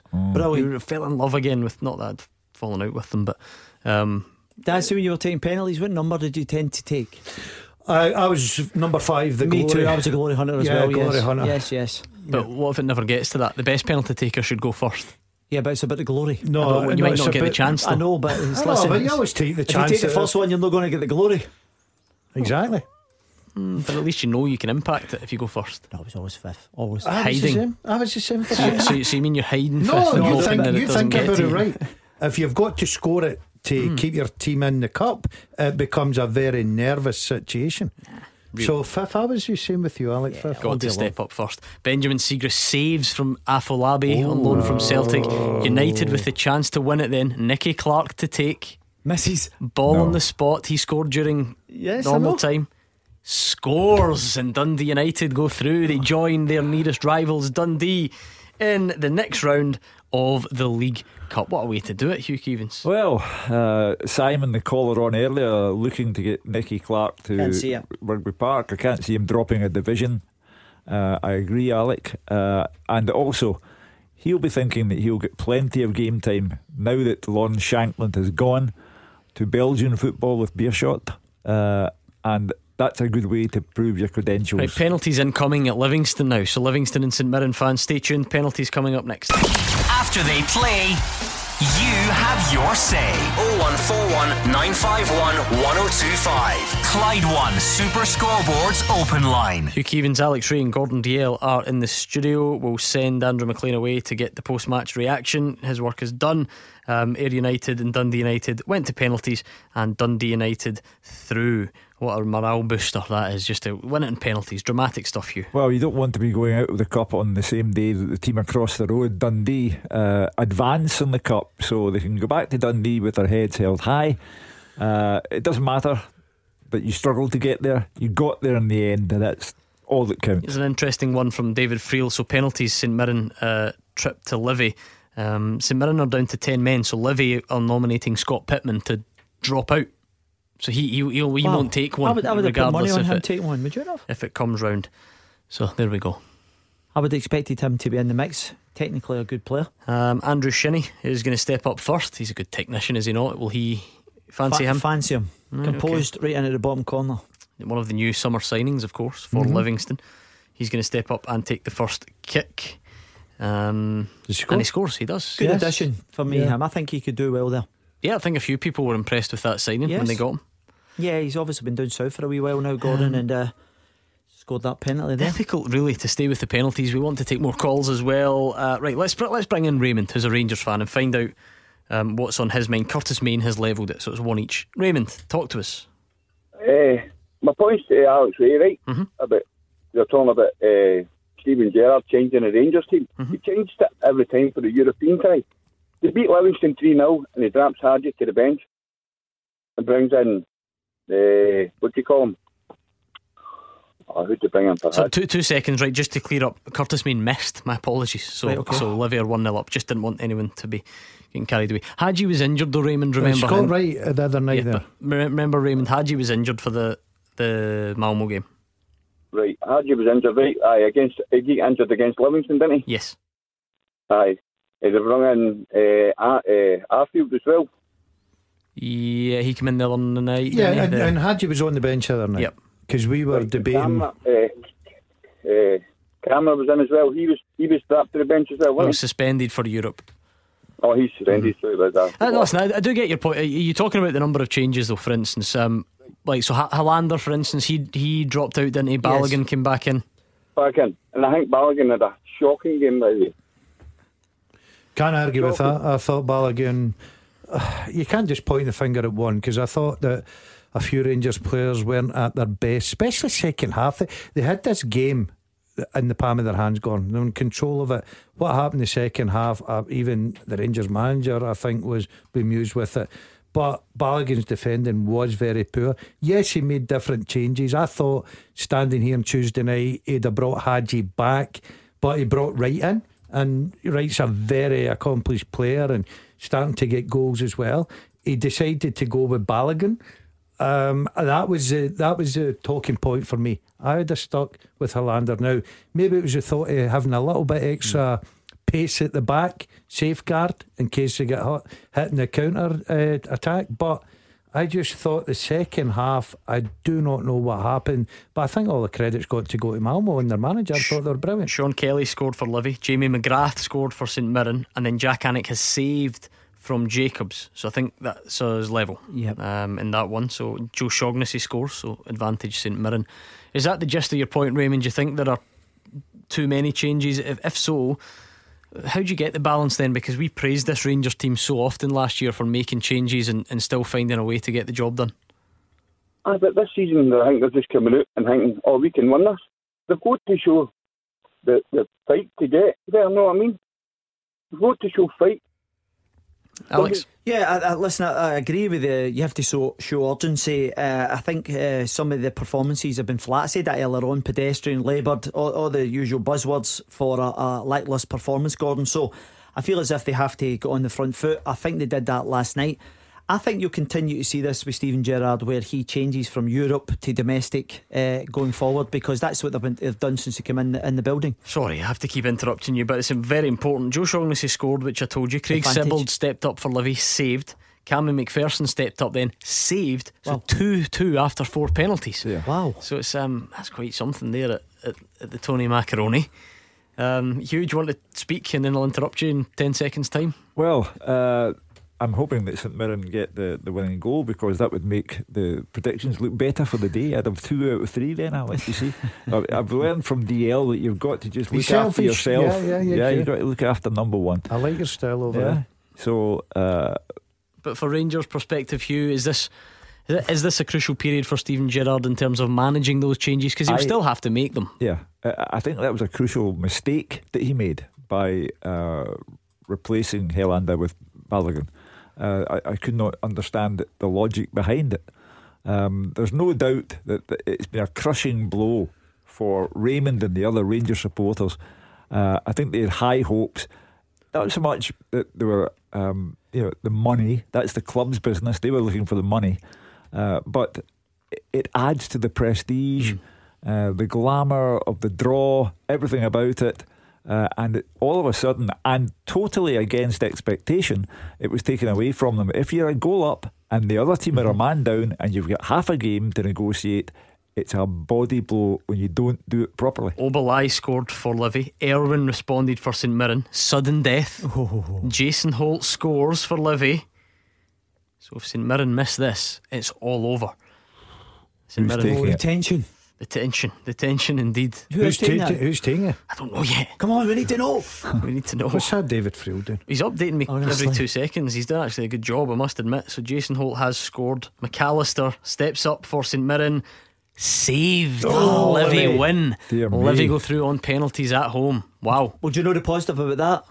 Me and the Dazzler had Livy. Yeah. Two, two No, of no, no, no, no, no, forget the No, I'm predictions. only kidding. I'm, What- what- It's obviously, I'm only kidding. It's obviously a blow for St Mirren because of the start that they've had to the season. You have to say, Martindale again produced when it mattered, and uh, we spoke about trying to springboard, get that result that gets you going, and that's him into the the quarterfinals now, Livy. So you get both Dundee clubs, Livy Yeah, and and, Rangers, Rangers. yep. And tomorrow the door is open for Hibs, Celtic, Aberdeen to join them there, I would suggest. You, going back to the Helander thing, Gordon, uh, and the people, obviously, hindsight, you know, you would say, oh, because of the way the goals panned out, Big Balogun didn't do particularly well at that particular instant. But see, for me, you remember last year when Stephen Gerrard was putting Balogun into the league games, Gordon? It was to allow them to get high up the park, get a real heavy press on. Pace at the back. Uh, yeah, and that allowed them to have a, a, a, a game plan which actually gets in the faces of the opposition. And it worked a treat Mm-hmm. at half time. However, because it's cost them goals uh, with, with Balogun, then that's why people question the decision. Raymond, how much did last night make you feel better about things? I felt a lot better last night. Played well, really well. High tempo, right into the game right away. Played really well. So Can I ask Alex Rae? Go for it. Right, right. What do you think the score will be now for them game?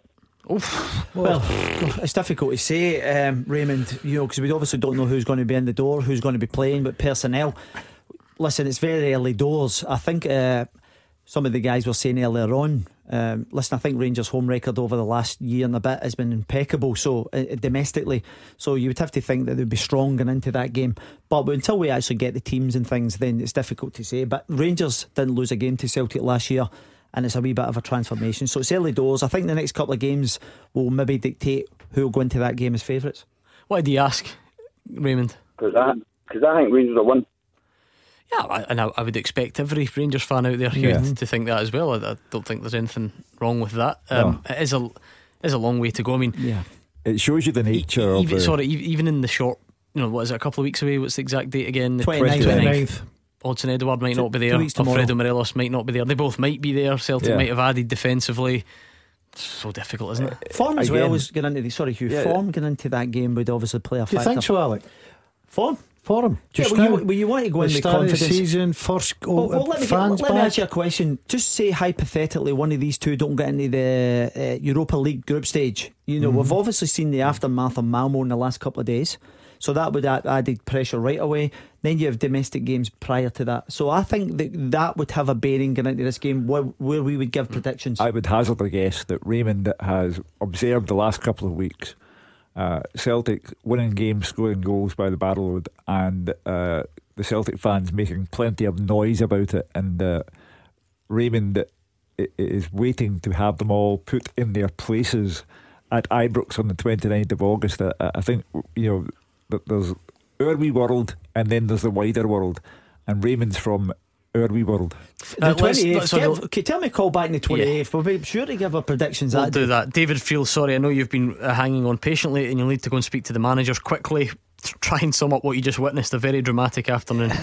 It, it was very dramatic. It was a really nice moment. I mean, anybody that was at, at Livy last weekend saw Max Stryjek be the fall guy probably for the two goals against Aberdeen as Livy lost. But today he was a hero. He saved from Cam McPherson, Kyle McAllister. Curtis Main fired wide. But a really nice moment for him. And, uh, you know, fair play to, to Livy. They, they kept their cool. You know, I don't think the, the penalties for some of them were of a great standard. But they won 4 3 in penalties. It was a Betfred Cup last season, the Premier Sports Cup this season. It's a different competition name, but the outcome's the same. Livingston have put St Mirren out again. They have indeed. Enjoy the trip home. That was David Friel. What, what an afternoon. And um, that did dawn on me, Hugh, just a couple of moments before David come on. That's a great story. Max Stryjek undoubtedly loses Livingston the game last week Uh-huh. because that's the nature of being a goalie. If you make that mistake in the last minute, there's, there's no hiding place. and today's the hero. Alec was beside me last Monday when I made Stryjek the howler of the weekend. but at the end, I said, however, that's one game. He will win Livy points. You did? He did say that. Well You did done, that. Shog. And he- You take credit for that today, Shog, guy. Oh, absolutely. Lovely. Uh, thank you to Raymond. Let's hear from a couple of managers. There was only one game in the Cup settled in 90 minutes, and it was a victory for Dundee. They've knocked Motherwell out with a 1 0 win. Here's James McPake. I think we had a, a few tests here. First one was how do you bounce back after a, a real heavy defeat. Showed that right through, the, right through the off. I think we were in their faces, we were, we were going after them, we were creating chances, we were getting corners and whatnot. You, you- you know, the, all the being on the front foot, getting after the ball, uh, play the ball out, but it wasn't really to much um, because I thought the, the defenders handled it really well. Then the next test is are you going to go in front or go behind? If you go behind, you crumble? We never got to see that, but we go in front, and the test then is can you hold on to it? So again, it's, it's shown positivity, um, but we're still doing that. Paul for day one, he's been outstanding for this football club. Um, love, love the way he works, love the way he trains, and love the character as well because he, he's a real bubbly guy and he's he's quiet but he's witty. I think the front three, Jason, again for, for however long Jason was on was good. There's a chance early. He's right foot. He's very unlucky. They've got a very good goalkeeper. On another day, then it, that might be different. But no, the front three were excellent. Midfield three were excellent, and, and the back five were were, were rock solid. So, good win for Dundee and not so good afternoon for Motherwell and Graham Alexander. We're out of the cup, um, and um, yeah, we didn't play to the, the levels that we uh, we expect and, and work for. Uh, I thought we were we were pretty good in the first half we, without um, taking the opportunities we got. But um, I thought the longer the game on, we lost our way a little bit, and we. We fell to a, a set piece, which obviously from our side, losing the game on, on, on that is uh, really disappointing. It doesn't always go your way. You don't uh, take the benefits of every opportunity you create. So uh, you know, I wouldn't put that, the the result down to, to one opportunity. They're game defining moments sometimes, or game deciding moments, I should say, when it's a tight game. Um, but you know, like, Connor's a good young player. I know he'll score goals for us. I know he'll get in those opportunities again. So there's no recriminations on him.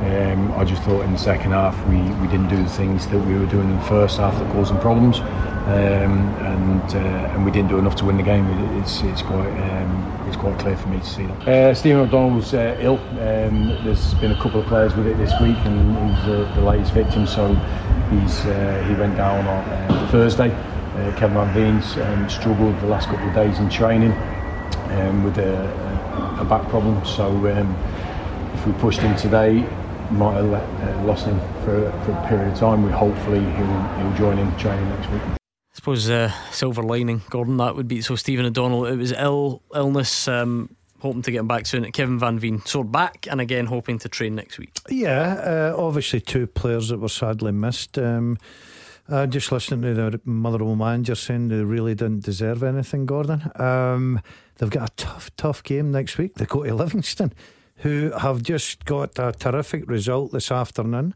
Um, and that has got to be a real, real pressure game already. And it's just, you know, we're only three, four games into the season. And um, managers need to start winning games, picking up points. We've already seen Brian Rice losing his job. I'm not saying that Graham Alexander. He designed it, didn't he? Yeah. Yeah, but he decided enough was enough. Um, so it's important that you get some points on the board. They'll be disappointed with that. Hopefully, we'll get a couple of players back next week, bit stronger. But once again, I will say it, it's going to be difficult. And now on to tomorrow. Uh, we've got our first four quarter finalists Rangers, the two Dundee clubs in Livingston, the holders St Johnstone are away at Arbroath, Hibs, Aberdeen, and Celtic, who all fancy themselves to go further in the competition.